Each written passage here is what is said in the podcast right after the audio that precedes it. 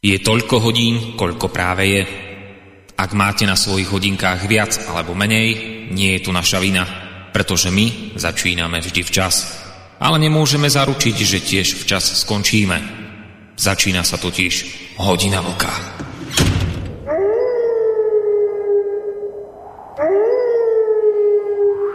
Dobrý večer, vážení poslucháči. Počujete sami, čo sa začína. Naozaj neuveriteľne nám ten týždeň opäť ubehol. Ja mám pocit, že som sa vám z relácie Hodina Vlka, ktorá sa práve začína, prihovára len včera. Pozrite, už tu máme vlastne ďalší diel. Mimochodom, 222. ak by to niekoho zaujímalo. Ten predošlý diel, vtedy pred týždňom, iste si na to mnohí spomínate, som začínal takou no nejako to nazvať osobnou spoveďou ohľadom mojich peripetí pri zháňaní grafickej karty.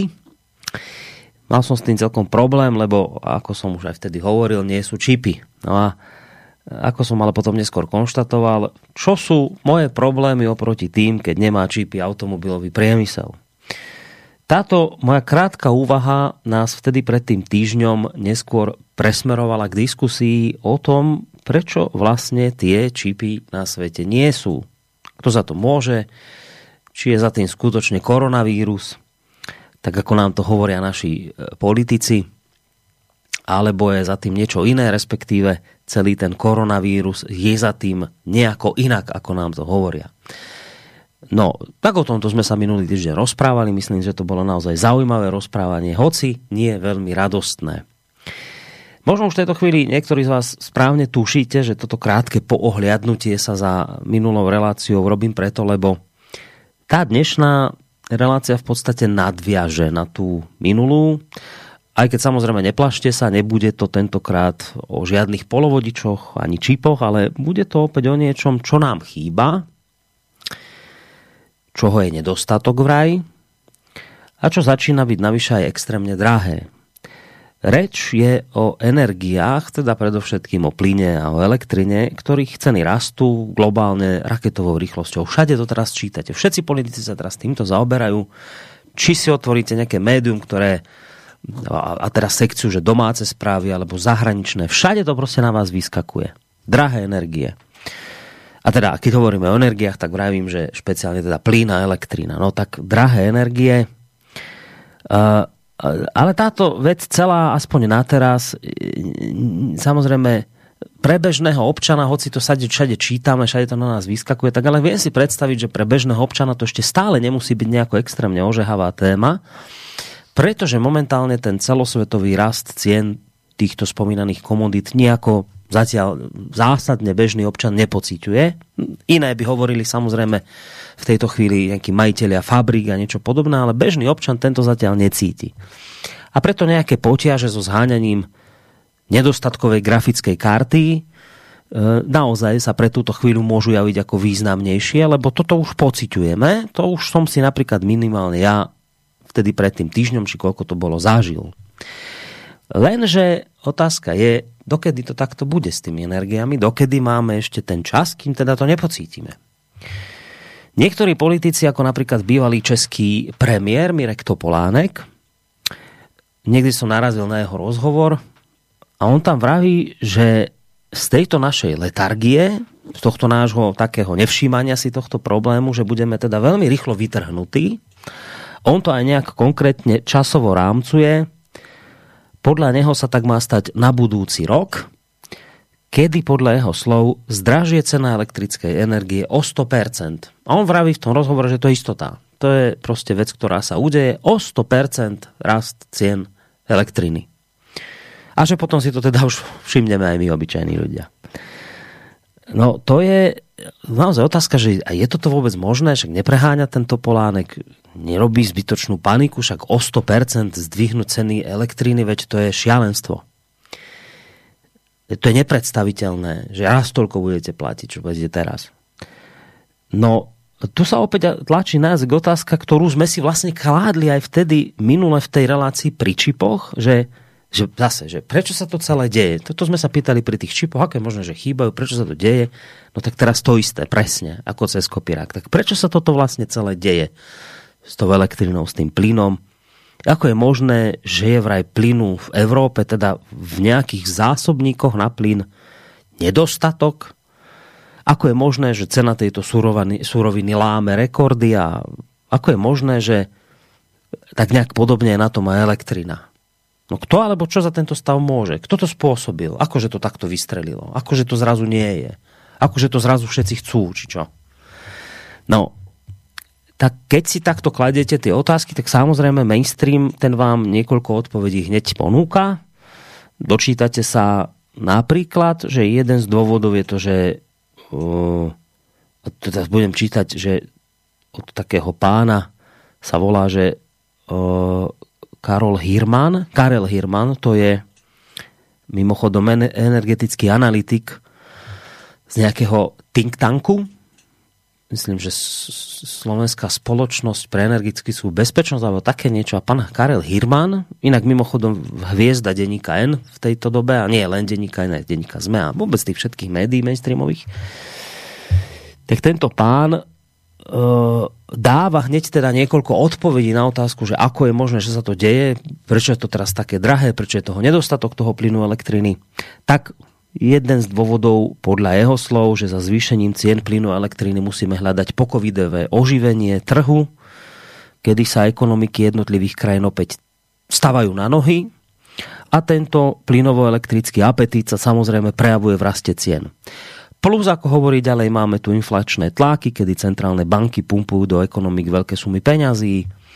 Za ďalšie hovorí, ak vám tých dôvodov nestačí, tak máme ďalší dôvod, bola bola dlhá, teda nie dlhá jar, ale dlhá zimná jar, že bol chladné, na jar bolo chladné počasie a to sa teda malo podľa jeho slov významne podpísať pod vyprázdnenie tých zásobníkov plynu. Do toho prišlo horúce leto, najmä na juhu Európy, čo sa zase podpísalo pod zvýšenú spotrebu elektrickej energie, lebo ľudia mali tam dole na juhu Európy, niekde v Španielsku a Taliansku a niekde v Grécku, mali pozap- pozapínané na plné pecky tie klimatizácie, tak bum, tak to máte zase ďalší, ďalšiu ranu. No a, a teda tým, že tie elektriny míňali, no tak samozrejme uh, sa to prejavilo. Do toho, ako by nebolo málo, tak vraví pán Hirman, ešte aj menej fúkalo v Severnom mori a Stredomori a tým pádom veterné elektrárne nevyrobili toľko elektriny, koľko mali a teda výpadky sa potom museli kryť výrobou elektriny z fosílnych páliv. No. A pozor, skoro by som bol zabudol ja trkvas, skoro by som bol zabudol na posledný veľký dôvod, no, na veľký, to je asi úplne, že najväčší dôvod. To veľký nebude, to bude asi úplne, že ten najmarkantnejší dôvod, ktorý sa nám tu podpísal pod toto všetko, že tu dnes nemáme plyn, alebo že je drahý a nemáme elektrínu, respektíve, že je drahá, alebo že nám tu niečo hrozí. No ale o tomto najväčšom dôvode nám už povie viac spomínaná hviezda mainstreamových médií, pán analytik Hirman z think tanku Slovenská spoločnosť pre zahraničnú politiku, ktorý sa takto vyjadril v jednom rozhovore, ktorý som objavil v denníku ZME. No a e, bohužiaľ e, od zhruba od augusta máme problém jeden s jedným kľúčových dodávateľov plynu na európsky trh, ktorým je ruská spoločnosť Gazprom, ktorá proste preukázateľne znižuje dodávky fyzické na európsky trh. Je pravda, že dodržuje dlhodobé kontrakty, ale tie vykrýva práve zo zásob, zo zásobníkov, ktoré Gazprom získal, si prenajal alebo kúpil za uplynulé roky v Európe. A namiesto, aby ich v lete plnil, tak e, sme zistili v septembri, že tie zásobníky Gazpromu sú, sú nie že poloprázdne, ale takmer, takmer prázdne. A to vyvolalo ďalší proste až, už, už až paniku na trhu a vytlačilo tie ceny plynu do proste tých extrémnych výšok, ako bolo spomínané a, a, a následne to vytlačí tlačí aj na ceny elektrickej energie. Ešte keď sme pri tých faktoroch, e, hovorí sa o tom, že e, ruský Gazprom sa takto snaží presadiť získať si súhlas od Európy na spustenie teda línie, nové línie Nord Streamu 2 na dne Baltiku. Znamená to, že keby takýto súhlas dostal a dodal e, dodatočnú komoditu, že by sa tá situácia mohla aj rýchlo upokojiť? No to tvrdia samotní ruskí predstaviteľa, pán prezident Putin, e, aj samotný Gazprom a, a tak ďalej. Problém je v tom, čo ste konštatovali, alebo ste zapýtali, že dodatočné objemy. Tie objemy nebudú dodatočné. Nord Stream 2 neznamená dodatočné objemy ruského plynu pre európsky trh. Nie sú to nové kontrakty, sú to staré kontrakty a de facto znamená presmerovanie toku plynu, ktorý momentálne prúdi cez Ukrajinu a už horod Veľké Kapušany ďalej do Európy na Nord Stream 2 a vlastne tento plyn bude určený pre trhy, značná časť tohto plynovodu je určená pre trhy, ktoré ako vrátane Slovenska, Rakúsko, Taliansko, ktoré boli a sú doteraz zásobované tranzitom cez Ukrajinu. Takže argument o tom, že e, nejaké rýchle spustenie Nord Stream 2 bude znamenať viacej plynu do Európy nesedí. A navyše už to, že sa zmeškalo to obdobie teraz, že tie zásobníky, povedzme, Gazprom nemá zaplnené v Európe a e, fyzicky ten, ten, ten deficit plynu, ktorý tu nejakým spôsobom vznikol, vzhľadom na to, že už vykurovacie obdobie má prakticky začína, už nie je možné dobehnúť, aj keby, e, aj keby sa to stalo. No, toľko skrátke pán Hirman e, v rozhovore, ktorý, ako som spomínal, som v denníku ZME. Pán Hirman teraz v týchto denníkoch, hlavne teda publikuje a vystupuje. Je z think tanku, takže tam má samozrejme v týchto médiách denníky otvor, dvere otvorené. No, keby my sme boli klasické mainstreamové médium, tak v tejto chvíli by nám samozrejme všetkým bolo viac menej už všetko jasné kto za túto krízu môže najviac, kto trošku menej a kto tak úplne, že najmenej, ale my mainstreamové médium nie sme, e, tak nám samozrejme v tejto chvíli nie je jasné takmer nič a práve preto si kladieme množstvo otázok a hovoríme a horíme teda neskonalou túžbou zistiť, ako to celé v skutočnosti je. Tak ako sme to inak potom pátrali vtedy pred týždňom pri tých čipoch. Pretože náš argument, teda nás argument, lebo Rusko, lebo Gazprom, to nie je argument. No. Tak, teda takto nejako sme si to na dnes vymysleli, vážení poslucháči, na túto a podobné otázky. Prečo sme tam, kde sme? Prečo sa deje to, čo sa deje s energiami? Na tieto otázky budeme dnes hľadať odpovede v dnešnej relácii aj spolu samozrejme s mojím kolegom, zakladateľom a prevádzkovateľom internetového portálu Kosa Vlčkom z Plzne, ktorého už týmto vítam na našej Skyblinke. Vlčko, vítaj, dobrý večer ti prajem. Dobrý večer tobě, Borisku. A samozřejmě dobrý večer všem našim posluchačkám a posluchačům Slobodného vysílača. Ať už jsou na země kouli kdekoliv. E, ano, dnešní, eh, dnešní hodina vlka bude věnována energetické situaci, která momentálně je. E, je to záležitost, já nevím, jestli bude mít Mirek Toplánek pravdu, že elektřina od příštího roku zdraží o 100%. Může to tak být, nemusí to tak být, uvidíme. Ale v každém případě to, co se děje s energiemi, je obrovský průšvih. A jestliže jsme mluvili o tom před týdnem u, eh, v tom pořadu o čipech, že Evropa si svou politikou nebo respektive nic neděláním ohledně, ohledně výrob čipů a zajištění min, nějaký minimální technologické bezpečnosti zadělala eh, na naprostý technologický a ekonomický zavostávání do blízké budoucnosti, tak eh, to mnoho lidí to vezme jako informaci eh, senzační, dejme tomu, je to něco, jako kdyby jsme tady začali vykládat o Lochnesce nebo šesti, šesti hlavým teleti a prostě projde to okolo nich. Nicméně, Dneska budeme mluvit o něčem, co má úplně stejný eh, původ a eh, ohrožuje nás to bezprostředně. A to je jednak nedostatek energií a jednak je to jejich drahota. Já se vrátím k té tvé grafické kartě. Ano, ty jsi měl problém s tím sehnat grafickou kartu, aby si mohl hrát hry, když to já jsem v pozici, že bohužel mám tu smůlu, že jsem byl klientem jednoho malého dodavatele, takzvaného komunitního dodavatele, kdy jsem se připojil k projektu eh, Český skautský organizace Skautská energie, který oslovili eh, kdysi dodavatele jak proudu, tak elektrické energie a řekli, my jsme tady skauti a jejich rodiny a e, nechceme vydělávat na tom, ale buďte tak hodní, dejte nám nějakou nabídku tady pro naše združení. Nedělejte, nedělejte charitu, ale nežeňte se taky za maximalizací zisku. A ku podivu na to docela dost distributorů slyšelo a pět let to fungovalo naprosto bez závady a ty skautské tarify fakt byly dobrý. Jo. No, jenomže e, ten dodavatel, kterýho, ke kterému jsme přišli, přišli k novému roku, tak bohužel taky nebyl e, vykrytý dlouhodobýma smlouvama ani na elektriku, ani na plyn. A myslel si, že to dokoupí na spotovém trhu, tak jako v minulých letech. No a e, tím, že se tam ceny znásobily za kubík nebo za megawatt hodinu, tak e, najednou firma Kolibřík přestala být schopná dodávat. To stejný případ jako u Bohemia Energy. Jo. Ocitli den ze dne v pozici, že nám vypověděli smlouvy, protože řekli zastávající ceny, co, jsme, co máte u nás nasmlouvaný, nejsme schopní dodávat.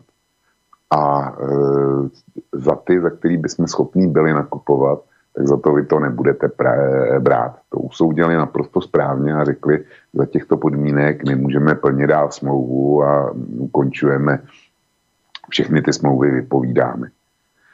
E, proti tomu nemůžeš nic mít a teďko na jedné straně stojí tvoje grafická karta a na druhé straně moje potřeba vytápět hmm. rodinný dům, kde jsou dva, dvě, dva plynové kotle a samozřejmě svítit, vařit elektrikou. Jo.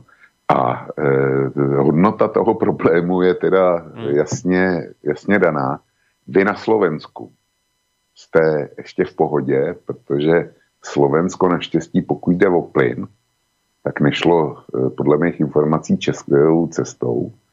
Nýbrž Slovensko nakupuje hromadně e, dvoustranou smlouvou s Ruskem, podobně jako Maďarsko, Bulharsko, Srbsko, Rumunsko, a e, Německo a tudíž u vás cena plynu je zatím fixovaná. Do té doby, dokud bude platit ten kontrakt, e, podle hmm. kterého dneska s Ruskem obchodujete. Elektriku od té doby, co, jste, co vám najeli Muchovce, tak si vyrábíte taky, sami ve vlastní režii. Tudíž je otázka, jestli vaše vláda dovolí slovenským elektrárnám eh, prodávat do zahraničí za daleko větší ceny na burze, anebo jestli řekne, co se doma vyrobí, to se doma taky spotřebuje, protože nemůžeme obyvatelstvo vystavit energetickému šoku. Česká republika, ta je na tom bohužel úplně jinak. Jméno Václav Bartu, Bartuška bude eh, provázet tuhle relaci ve Velkým a ten eh, se v jarním rozhovoru chlubil tím, že tam dostal otázku, to je prostě mediální hvězda, něco jako ten analytik, který ho si citoval ty, tak Václav Bartuška má funkci velvyslanec České republiky pro energetickou bezpečnost. Jiní říkají, že je zmocněncem vlády České republiky pro energetickou bezpečnost. A ještě jiní, jiní říkají, že, že už eh, nemá ani jeden z těchto titulů. Nicméně eh, nám to může být jedno, protože když dá rozhovor novinám, tak ty noviny uvádějí jeden nebo druhý titul, takže já musím vycházet z toho, že buď je velvyslancem nebo zmocněncem naší republiky pro energetickou bezpečnost. A e, Borisku, teďko mi, e, zkus mi říct, jak si představuješ funkci zmocněnce pro energetickou bezpečnost. Co by ten člověk měl dělat? No, mal by se snažit vyřešit problémy, které tu máme, respektive konať tak, já to poviem všeobecně, konať tak, aby jsme se do problémov nedostali. Teda jeho úloha je, ak to mám povedať úplne presne, dbať na to, aby boli celé energii, e, či už teda elektrickej, plynovej, akékoľvek, pre ľudí udržateľné, teda aby ich boli schopní platiť. Teda takto by som si predstavoval úlohu tohto pána. No, tak e, já jsem se neptal jenom tak, protože já si to představuji úplně stejně. A já ho dneska budu citovat a zjistíš, že ten člověk, který za to bral nebo bere nemalej peníz, jistě bude velmi dobře zaplacený, tak eh, jak si pro tohle neudělal nic, ten sledoval úplně jiný cíle, ale k tomu, k tomu prostě dojde. Jo. A eh, my jsme, já si taky myslím, že hlavní poslání eh, onoho Václava Bartušky tak je zabránit přesně té situaci, do které se Česká republika nyní dostala. Protože dneska to trefilo e, milion, u nás už, už je to o milionu odběrných míst. E, není, e, jako nemusí sedět výpočet, že jedno odběrní místo rovná se jedna domácnost. Já jsem třeba přihlásil tři odběrní místa na elektriku a z toho jsou dvě malí a e, e, tři odběrní místa na elektriku a jedno odběrní místo na plyn. Jo. Čili neznamená to, že e, ten milion je taky milion domácností. Mm-hmm, Ale troufnu si říct, že někde mezi půl a tři čtvrtě milionem domácností už tenhle e, existenční problém má. A my jsme teďko na takzvaném institutu dodavatele poslední instance a ty ceny, ty jsou prostě hrozný. Jo. To když to, když to řeknu v číslech, tak za elektriku jsem platil eh, pravidelně za celý rok, za celý barák 20 tisíc, za eh, plyn jsem platil 40 tisíc. A teďko eh, to vypadá, kdybych na, těch, na tom dodavateli poslední instance zůstal, že budu rád, když to tež pořídím za 300 tisíc dohromady. Ho, no. ho, ho. Jo. Takže takhle vypadá, takhle vypadá. Samozřejmě, že se snažím s tím něco dělat. A zatím teda e, jsem neuspěl tak, neříkám, že jsem neuspěl vůbec, ale ne tak, jak, hmm. jak jsem si aspoň trochu představoval. Takže tomu dávám ještě příští týden a potom budu hold muset podepsat e, nejlepší špatnou nabídku, kterou dostanu. No. Čili no. v České republice už je to takhle. A na Slovensko, na Slovensko, vy jste zatím v klidu, ale na Slovensko to určitě dorazí taky. Takže to je kon- konkrétní kauza, o který se dneska bavíme. Tak a budeme sa o tom baviť. Ja som si len teraz uvedomil, že ešte sme zabudli teda pozdraviť poslucháčov. Dobrý večer samozrejme aj vám, ktorí ste sa rozhodli, že tu ten dnešný večer, tie dve hodinky, ktoré nás teraz čakajú, strávite v našej spoločnosti. Mailová adresy studiozavináč.slobodnyvysielac.sk zelené tlačidlo otázka do štúdia, prípadne niekde ku koncu relácie by aj nejaký ten telefonát mohol byť, ak bude 048 381 0101. Už len dodávam, že vám z bansko štúdia praje nerušené počúvanie Boris Koroni. Vlčko, ty si hovoril, a teraz trošku touto otázkou predbehnem, ale nedá e, sa mi ju nespýtať hneď takto v úvode relácie. Ty tu hovoríš o tom, že e, o takom tom nepokoji, ktorý máš samozrejme, keď si to porovnal, tie ceny, ktoré si platil doteraz a tie, ktoré by si mal zaplatiť, tak je to šialen, šialené. No ale ja by som ti povedal, že už sa nemusíš obávať, lebo už to za teba riešia iní. Uh, ty vieš samozrejme o tom, že Včera tesne pred polnocou sa skončil summit e, lídrov Európskej únie, ktorí spolu hľadali práve odpovede na to, ako sa vyrovnať s týmito rýchlo rastúcimi cenami energií. A keď som si tak dneska prebehol médiá, tak v podstate všetky tak nejak zhodne tvrdia, že no, že že o, už, už, no, už tí šéfovia vlád a prezidenti jednotlivých krajín sa napokon na niečom dohodli, že teda sú tam nejaké dohody, je to na dobrej ceste, už sa niečo robí. No tak neviem teraz, že čo konkrétne, ale si potom samite pokojnější? No, absolutně nejsem. E, ještě ráno, když jsem, když jsem si otevřel monitor tisku, tak tam e, byly zprávy, že summit nevyřešil energetický problém a přes den to bylo nahrazeno titulkem konkrétně myslím na novinkách, summit vyřešil energetický problém, nebo něco, něco v tom eh, smyslu. Tohle je eh, jaksi lež. Ty tam, ty tam nevymysleli, eh, prostě jednali čtyři nebo pět hodin o současné energetické situaci a nevymysleli vůbec nic. Nic naprosto konkrétního. To říkám s plnou odpovědností, přestože Andrej Babiš eh, dal velký interview a viděl jsem ho na vlastní oči a konstatoval, že teda jako vybojoval významný vítězství pro eh, Českou republiku a že je na to hrdý a že, že on teda eh, za nás válčil jako do poslední kapky krve a tak dále, tak dále. Prostě klasická babišovská řeč. Konkrétně šlo o to, že Andrej Babiš eh, požadoval, aby eh, povolenky, což je jeden z důvodů, povolenky takto dítě té klimat, klimatické politiky Evropské unie, tak eh, cena povolenek stoupla asi z 20 euro na 60. čili, čili zvýšila se třikrát a e, jsou různý názory na to, kolik... Iba ti do toho skočím, to sú tie emisné povolenky, aby sme vedeli, Jasne, že bavíme sa o tom, že keď vy vyrábate napríklad energiu nejakú, tak vy tým uvoľňujete do vzdušia nejaké CO2 a za to vy musíte vlastne platiť ako výrobca tej energie. Čiže táto emisná povolenka zdražela, o tom sa tu teraz bavíme. Môžeš pokračovať, Vlčko. Přesně tak. A e, Andrej Babiš tam požadoval, a podle mě naprosto rozumně, aby eh, povolenky si mohli nakupovat jenom ti, kteří eh, jak si dělají tyhle výroby, který zatěžují životní prostředí těma skleníkovými plynama a nikdo jiný, aby do toho nemohl spekulativní kapitál. Protože ty povolenky, to byl další mistrovský kousek vedení Evropské unie, tak Evropská unie pustila do handlu, protože obchod, slovo obchod je nemístný, pustila do handlování eh, s cenou, eh, s emisníma povolenkama jakýkoliv subjekt, který má dostatek peněz a kvalifikoval se technicky pro obchodování na burze s emisními povolenkami. Eh, byli, udělali to v situaci, kdy Evropská unie zároveň vyprojektovala to, kolik mají stát v každém roce eh, v budoucnosti emisní povolenky.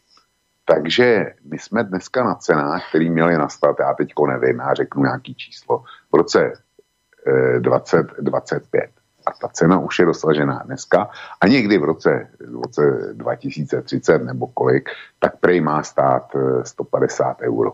Prostě z 20 na 150 euro. A Andrej Babiš naprosto rozumně říká, my, jestliže jsme udělali tohle a ty povolenky si nebudou kupovat pouze ti, kteří je opravdu potřebují naprosto nezbytně ke své činnosti, tak my jsme otevřeli pro finanční spekulanty zlatý důl a já navrhuji, aby, aby prostě e, spekulanti, všichni kromě těch výrobců, kteří je potřebují, ztratili k ním přístup. To je něco, Eh, co eh, naprosto schvaluju. Snažil se to prosadit a nicméně neuspěl. Neuspěl.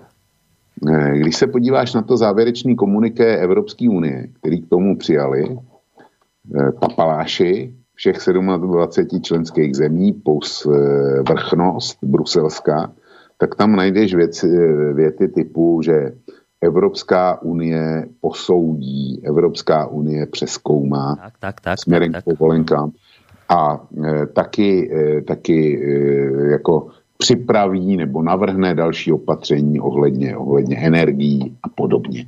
To je takový to, prostě jako když mluvíme, mluvíme s našima dětma nebo vnoučatama a chceme být moudrý, takový ty hraběcí řeči a nechce se nám udělat, co po nás konkrétně ty, ty děti, které jsou akční, požadují a my jsme zrovna unavení a nechce se nám víc střít, takže my taky vedeme stejné řeči, já posoudím, já o tom budu přemýšlet, já uvidím, jo.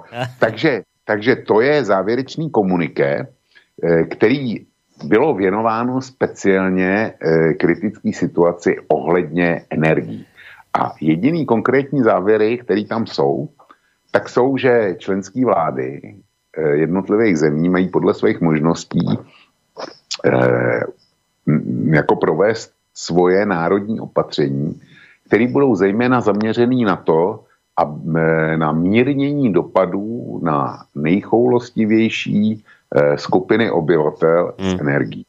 Jo, ale stejná Evropská unie důle spočítala, že v Evropě je 450 milionů lidí v členských státech a spočítala, že je docela možný, že 150 milionů z nich bude ohroženo takzvanou energetickou chudobou.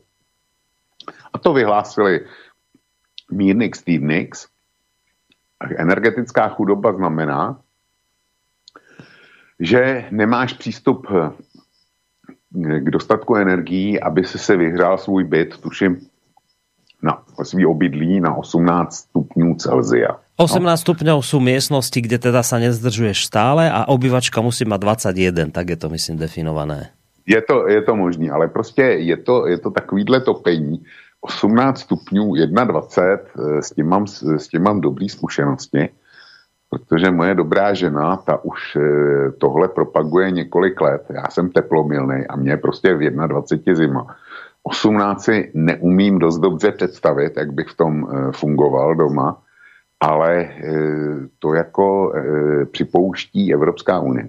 Ale hmm. třetina obyvatel Evropské unie podle jejich vlastních výpočtů na to, na to nebude mít. A oni přesunuli tu odpovědnost za to vypořádat se s momentálními důsledky té krize. Ta krize e, je tady, je tady a teď. A je potřeba tady a teď nějak řešit. A to řešit, e, řešit naprosto razantně. A Evropská unie řekla, my se na to podíváme, my zvážíme, my pošpekulujeme a my něco vymyslíme, ale nedali si, nedali si žádný termín. Takže tohle jsou závěry Evropské unie. A Borisku, eh, oni jednali o, o, o vícero věce. A jediná věc, na kterou se prokazatelně shodli, tak byly, ty věci byly dvě. Eh, u nás eh, to zatím ještě neproběhlo, já jsem zmínku o tom našel na servisu ČTK a jinak si to zatím ještě nikdo nevšiml. Takže první věc, na který se všichni ti papaláši schromáždění shodli, bylo poděkování Angele Merkelové za mm. její 16-letou činnost v rámci Evropské unie a předali jí nějaký takový docela, docela zajímavý skleněný dárek, uh, umělecký prej, kde, kde je ve skle vyvedený takový to její známý ruční, ruční gesto. Jo. Moc pěkně to vypadá. Viděl jsem to, je to, je to, je to moc pěkný. Tak to bylo, to bylo první, na čem se shodli. Ku podivu Andrej Babiš taky končil, ale mm. tomu nikdo nepoděkoval mm. a toho nezmínili. Ale pak e, jako Němci, když ve zprávách komentovali ten summit, tak říkali, že Evropská unie se e, naprosto jednomyslně dohodla na velké věci a to je prodloužení, to je prodloužení sankcí vůči Bělorusku, za to, že používá migranty jako zbraň nepřátelsky vůči Evropské unii a že nikomu eh, Evropská unie nikomu nedovolí, aby migranti fungovali jako zbraň proti ní. Jo tak to, to jako bylo prezentováno jako veliký úspěch tak. tohohle sumitu. Tak, a to ano, to, to je, prepa, že ti to do toho hlava. No. To ti hlava nebere a já jsem si v Turánu vzpomněl na e, Turecko, Erdoana a tu smlouvu, kterou s ním Evropská unie uzavřela. Hmm. Hmm. A jak mu, jak mu za to platí, aby ty, aby ty migranty neposílali. Takže e, to, to, jako, to je obrovský úspěch Evropské unie, ale že by přišli k nějak, s nějakým řešením eh, konkrétním, abych teda příští týden, kdy to budu muset konečně teda rozseknout nějak a pokud možno co nejméně špatně, že by eh, oznámili eh, nějaký konkrétní ekonomický kroky, aby zajistili levnější plyn a elektriku. Babišovi samozřejmě ten nápad eh, se mi s nima povolenkama schodili dolů, a bude zajímavý si popovídat, proč, proč to dopadlo takhle, tak jako to ne, to, to, se od nich, to se od nich nedozvíš a nedočkáš. No, mne sa veľmi páčilo už len jedna vec k tým povolenkám a k samitu a potom pôjdeme ďalej. Mne sa veľmi páčilo vyjadrenie pani predsedničky Európskej komisie Ursuly von der Leyenovej, ktorá teda kritiku na systém predaja emisných povoleniek eh, hneď v úvode, ako s tým vôbec Babiš začal, okamžite to zmietla zo stola. S čím, s akým tvrdením? Uviedla, že systém predaja povoleniek neprispieva k zvyšovaniu cen energií. Vieš, ja mám pocit, vočko, že tí, títo ľudia sú totálni blázni Úplne, že normálne, oni sa podľa mňa buď zbláznili, alebo sú tak inteligentne šialení, len to ešte nie sme schopní asi odhaliť, ale keď niekto povie takúto vec, že to vôbec neriešme tie povolenky, lebo to sa, to sa absolútne nijako nepodpisuje pod zvýšené, pod zvyšovanie cien energií, tak ja mám proste pocit, že sa tento človek zbláznil, lebo ak ti povolenka, ako si to hovoril, že stála povedzme 20, ja neviem čo, euro, 2 dolárov, a teraz stojí 150, No a niekto... Ne, 60. Abo dobre, a to je jedno aj 60. A niekto ti povie, že ale toto sa nepodpisuje pod rast cien energií, no tak podľa mňa je tento člověk blázon. Já e, mám v hlavě, že jsem četl na jednom energetickém portálu, kolik za jednu, za jednu povolenku emisní e, je schopen čas vyrobit e, megawatt hodin a mám takový dojem. Ale nechť mi znalci neuseknou obě ruce, snad si to pamatuju dobře, jedna, jedna povolenka by měla, by měla uh, vystačit asi na výrobu 2 až 3 MWh elektrické energie. Jestli to je pravda, tak si snadno eh, spočítáš, že uh, jedna MWh je uh, prostě náklady na výrobu distribuci a pak je zatížená o 20 euro ještě nějakou povolenkou. Ty povolenky, eh, samozřejmě, že von der Leyenová, Timmermans a další, další panáci z Evropské unie, z vedení Evropské unie, a nejenom, nejenom oni, a tím se dostávám k tomu, proč to takhle je, proč Andrej Babiš, když už jednou e, přišel při svém posledním e, angažmá v Bruselu za Českou republiku, proč najednou vystoupil, dejme tomu statečně, potřebně, proč to neudělal předtím, v době, kdy se ty povolenky, dejme tomu, zaváděly, nebo když se stanoval, stanovoval ten harmonogram eh, jejich zdražování, nebo proč v létě, když se podepisoval Green Deal, ten šílený nesmysl, tak eh, proč nevystoupil tehdy za Českou republiku, všechno odmával a naprosto to neřešila, proč to dělá až teďko, když míří do opozice. O tom, o tom se dá eh, velmi zajímavě spekulovat, ale na to nepůjdu, protože máme daleko důležitější věci než Andreje Babiš. Hmm. Eh, teďko eh, jedna z těch důležitějších věcí je, proč to neprošlo. Samozřejmě eh, bruselský eh, paňáci a paňákyně, tak eh, ty, kdyby vyslyšeli Andreje Babiše, tak by přiznali, že celý ten ekofanatismus, který oni federujou, takže to je špatně a že e, by bylo radno od něj, když ne utéct, tak ho velmi silně pozměnit. A to nemůžou připustit, protože by přiznali veřejně, že to jsou nemehla, ničemu nerozumí a e, v podstatě e, škodí s obyvatelům Evropy. Takže to žádný politik neudělal. Jenomže Andrej Babiš nezískal podporu vlastně žádného ze, z ostatních 26 státníků, kteří zastupovali jednotlivé členské státy. A dokonce řada z nich eh, proti němu ostře vystoupila. Konkrétně, jako vždycky v těchto případech, kdy východní Evropa něco navrhuje, tak holandský premiér Rutte k němu se přidal belgický premiér a mm, premiéři skandinávských zemí. A samozřejmě e, Angela Merklová sice byla stichá, ale bylo jasný, že e, jede na stejné vlně. Takže se ptejme, proč. Proč, proč ty ostatní? Jo, a Andreje Babiše nepodpořil vůbec nikdo. Ani Viktor Orbán, ani polský premiér, Chorvati, prostě nikdo. E, o Slovensku nemluvím, tam taky. Jo. E, prostě velký mlčení Andrej Babiš e, v tom zůstal sám, jakkoliv si, jakkoliv si myslím, že se, jako ten jeho návrh byl dobrý. Maďaři, Maďaři a Poláci přišli každý s jiným modifikovaným návrhem. A pověsme si, proč, eh, když už se někdo vyjádřil, tak proč byl negativní vůči Andreji Babišovi. A proč zrovna Holanděni, Skandinávci, eh, Němci a tak dále. To je Belgičani. To je velice jednoduchý. Tyhle země, eh, tam je velice silná zelená lobby nebo velice silný zelený nálady mezi obyvatelstvem a samozřejmě, že jejich čelní představitelé hodlají vyhrát příští volby a jsou přesvědčeni, že kdyby se postavili zelenému šílenství, tak jak je momentálně prezentováno, takže ty volby nevyhrajou.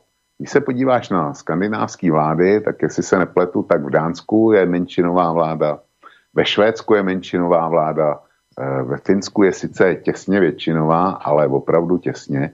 No a e, Ruté, ten vyhrál, ten vyhrál, ten tu e, sice sestavil vládu, ale že by měl nějakou většinu, tak o tom, o tom se taky nedá mluvit. A Německo, tak tam je situace zcela speciální, protože e, tam se ustavuje vláda. A ta vláda je pod obrovským tlakem zelených fanatiků a zejména teda té úplně nejmladší generace.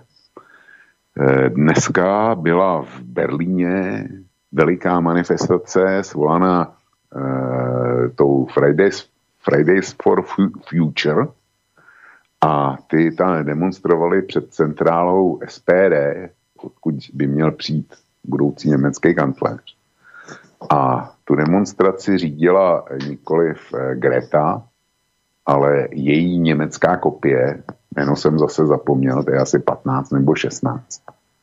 A to tam vykřikovala směrem e, k, e, jako k centrále SPD, že čas uběhl a že je budou tlačit a tak dále za nadšeného fanatického potlesku. A dokonce ty demonstranti mm, sestavili šest požadavků, eh, který vláda má bezpodmínečně během prvních 100 dní svý existence splnit. Jinak, že musí počítat s jejich permanentním odporem, kdy použijou všechny myslitelné zbraně. Eh, když se bavíme o, eh, o těchto demonstrantech, a jak si, to nebyla první. Před 14 dní to bylo to tež a po celém Německu. To, e, ty demonstranti, těch, kterých bylo asi 10 nebo 20 tisíc, údaje jsou různý, tak e, to jsou zejména školní děti. Děti ze základních škol, eventuálně ze středních škol a potom tvrdý jádro ekof, ekofanatiku. A Eh, já jsem ty požadavky měl sepsaný a někam jsem ten lístek založil a nemůžu na ně, ale tam jsou takové věci, že je typu.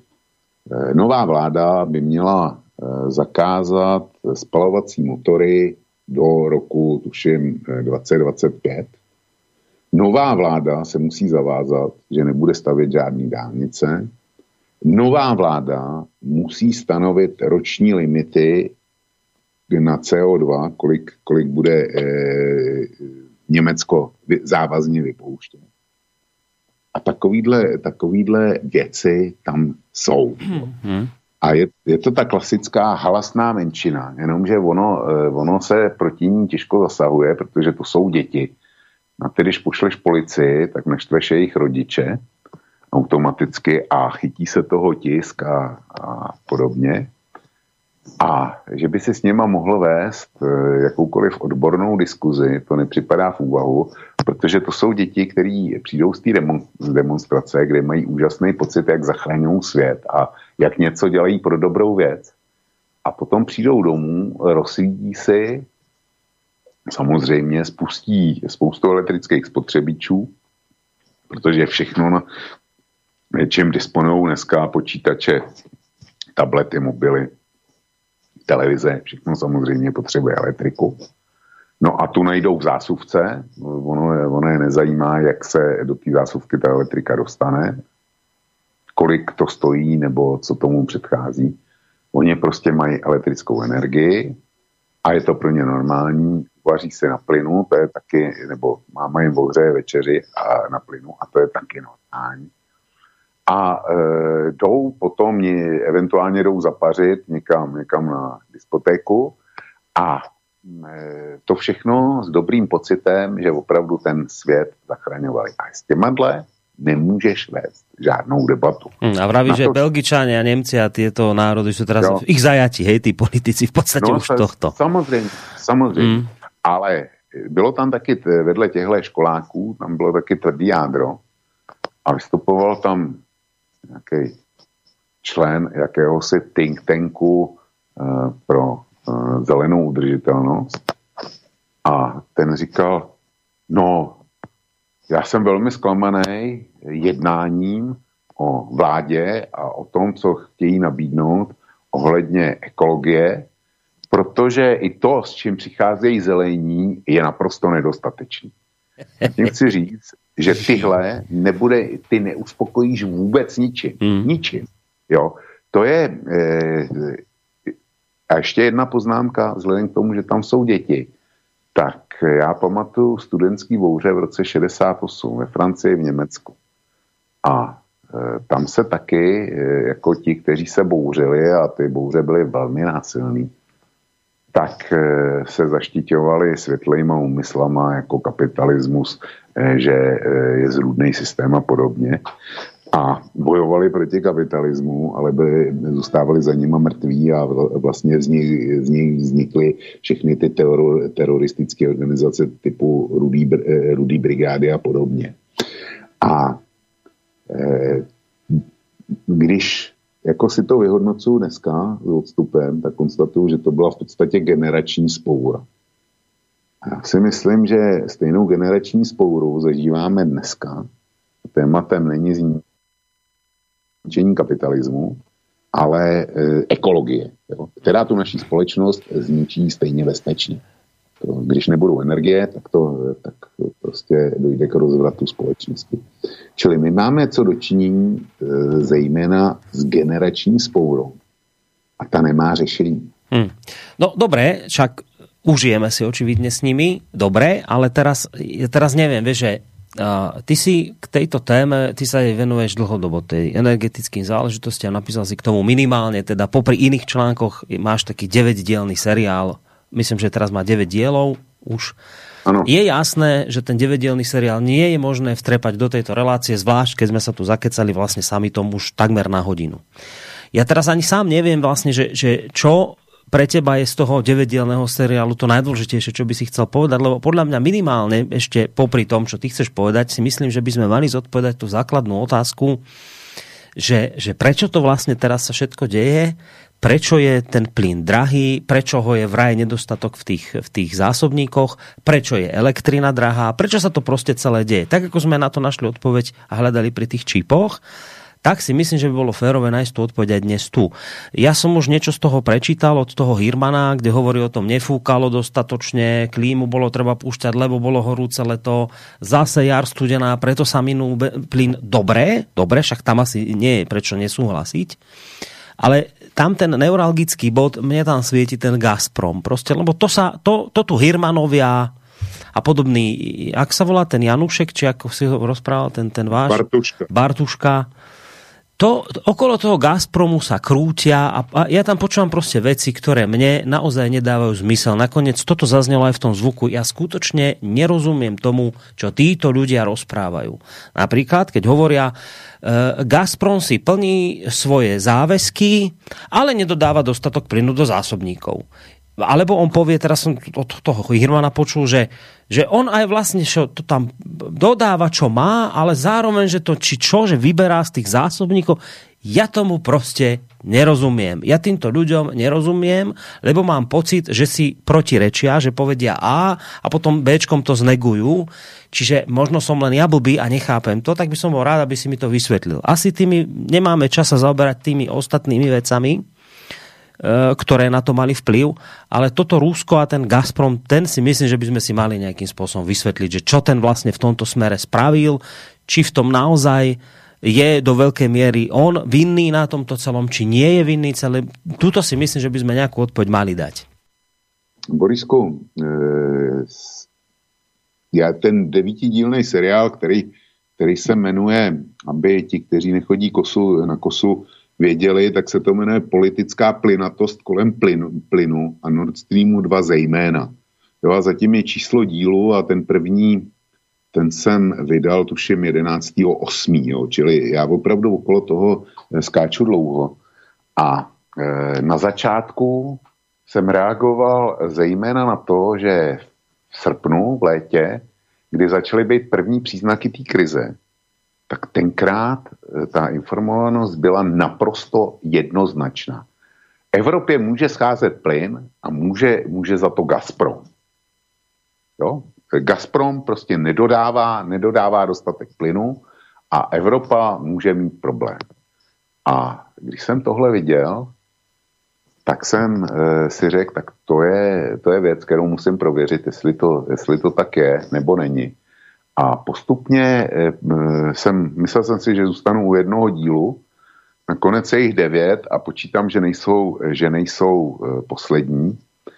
A ta role Gazpromu, já nechápu, jak někdo může tvrdit, že Gazprom plní to, k čemu se zavázal, ale nedodává dostatek plynu. Přesně tak. Toto je to, čo to je, nerozumíme. To je, to je prostě, jedno vylučuje druhý. Tak buď Gazprom nedodává dostatek plynu, pak by neplnil kontrakty, ke kterým se zavázal, anebo plní kontrakty, a pak to je z jeho strany dodávky, dodá, eh, dodávání dostatku plynu, který si od něj zákazníci objednali. Nic víc a nic míň. Jo? A z toho logicky vyplývá, když vezmu jako základní fakt, že Gazprom e, i e, v očích toho Hirmana, nebo dokonce i Bartušky, e, plní svoje dlouhodobé kontrakty, tak z toho logicky musí být e, jediný závěr, že ti, kteří dneska potřebují energii a v Evropě a jejich, dejme tomu, obchodní dodavatele, tak zcela jednoznačně neobjednali toho plynu dost. Jo? E, prostě e, u dodávek plynu je politika velice jedno, jednoznačná a jednoduchá. E, tam se každý producent snaží dostat k dlouhodobým kontraktům, protože prospekce plynových polí a zejména teda na Sibiři nebo někde na mořském dně a jeho exploatace to, e, plus e, položení plynovodů, to jsou obrovské investice. To, to, jako, to jsou obrovské peníze a ty nikdo nebude vynakládat, aniž by měl před sebou nějakou historicky rozumnou návratnost. Já nevím, tady investiční horizont je někde okolo 12, maximálně do 20 let, kdy se to musí, musí vrátit. A e, to můžeš e, spustit jedině tehdy, když máš e, dlouhodobý kontrakty a víš, kolik prodáš za 4,5 roku, za 9,5 roku a za jakou cenu. A Gazprom zřejmě těch objednávek nedostal dost. Jo? Evropa mu je nedala, takže Gazprom eh, to, co, eh, to, co u něj bylo objednáno, plní. A teďko se bavme, proč mu to Evropa, nedo, eh, proč to u něj Evropa neobjednávala. Ty důvody jsou dva. Jeden je biznisový model, to je ten, na který dojela, eh, dojela Bohemia Energy a Skoutská energie. A mimochodem 80 distributorů energií už padlo ve Velké Británii. To, je, to se neví, ale, ale to, to číslo těch padlých firm eh, na eh, dodávku energie konečným odběratelům, tak v Británii prý už je 80. A prostě ti neobjednali. Jejich politika eh, a neobjednali ze dvou, ze dvou důvodů. Za prvně byl tady covid a tam došlo k obrovskému snížení e, spotřebitelské poptávky, protože vypadly všichni velkoodběratele typu fabrik a tak dále, protože byly lockdowny a zavřené restaurace a obchodní centra a tak dále. Tak se tam topilo jenom na nějakou držovací teplotu. Mm-hmm. A e, při těch kontraktech při těch dlouhodobých je to nastavený tak, že co si objednáš, to zaplatíš bez ohledu na to, jestli to skutečně fyzicky odebereš. Mhm, rozumím. Takže, dej, takže dejme tomu, dejme tomu, že oni se báli obchodního rizika. To bych, ještě, to bych ještě pochopil. A když došlo k otevření ekonomik, tak je to zaskočilo. A e, na letošek kdy neměli jistotu, jestli teda nepřijdou další lockdowny, tak objednali menší množství, právě proto, aby nemuseli platit to, co eventuálně neodeberou. To je jeden obchodní důvod. Druhý obchodní důvod je v tom, že když se podíváš na kurzy, eh, kolik stály, eh, kolik stála měrná jednotka zemního plynu za posledních 10, já to mám maximálně asi do 15 let, tak zjistí, že my jsme posledních, já nevím, 5-7 let žili v cenové nirváně, že nikdy zemní plyn nebyl cenově tak nízko, jako jsme si ho užívali tady. A ten stav předtím takovej prostě nebyl. Tuším do roku 2012 eh, ty ceny za zemní plyn komíhaly a poměrně značně a eh, jako oni využili tadyhle toho, že cena byla stabilní a respektive na spotovém trhu byla eh, zpravidla nižší, na okamžitém trhu byla zpravidla nižší než cena těch dlouhodobých kontraktů. Jo? Takže oni svým zákazníkům eh, dali kontrakty s fixní cenou a když ten plyn nebyl na jaře nebo nebyl, nebyl v létě, tak si mysleli, že ho eh, dokoupí lacinějš na podzim a Gazprom nepoptávali na fixní ceny. Tak to je jeden důvod. To, to je obchodní model a e, byla to spekulace na cenu a to se Hej, nepovedla. rozumím. Mhm. Ale to bych ještě e, jakž tak chápal, ale e, moc to není e, chápání. No a klíčový za klíčový e, té svý devítidílné série zatím pokládám díl 8, a zejména teda díl 9. Na ten jsem tě upozorňoval. Ta osmička vyšla 18.10. a devítka vyšla 19.10. tenhle týden. A 18.10. jsem přetiskl eh, z český mutace deníku N rozhovor, který eh, tenhle, tenhle povedený web, to jako slovenský nebo český, to je úplně jedno, to je stejná ráce tak eh, přinesl velký rozhovor s Václavem Bartuškou, kterým byla řeč. Mimochodem o Václavu Bartuškovi se musím zmínit. To jméno, eh, či, jednak to byl eh, studentský vůdce 18. listopadu, teda 17. listopadu, jeden z takzvaných studentských vůdců.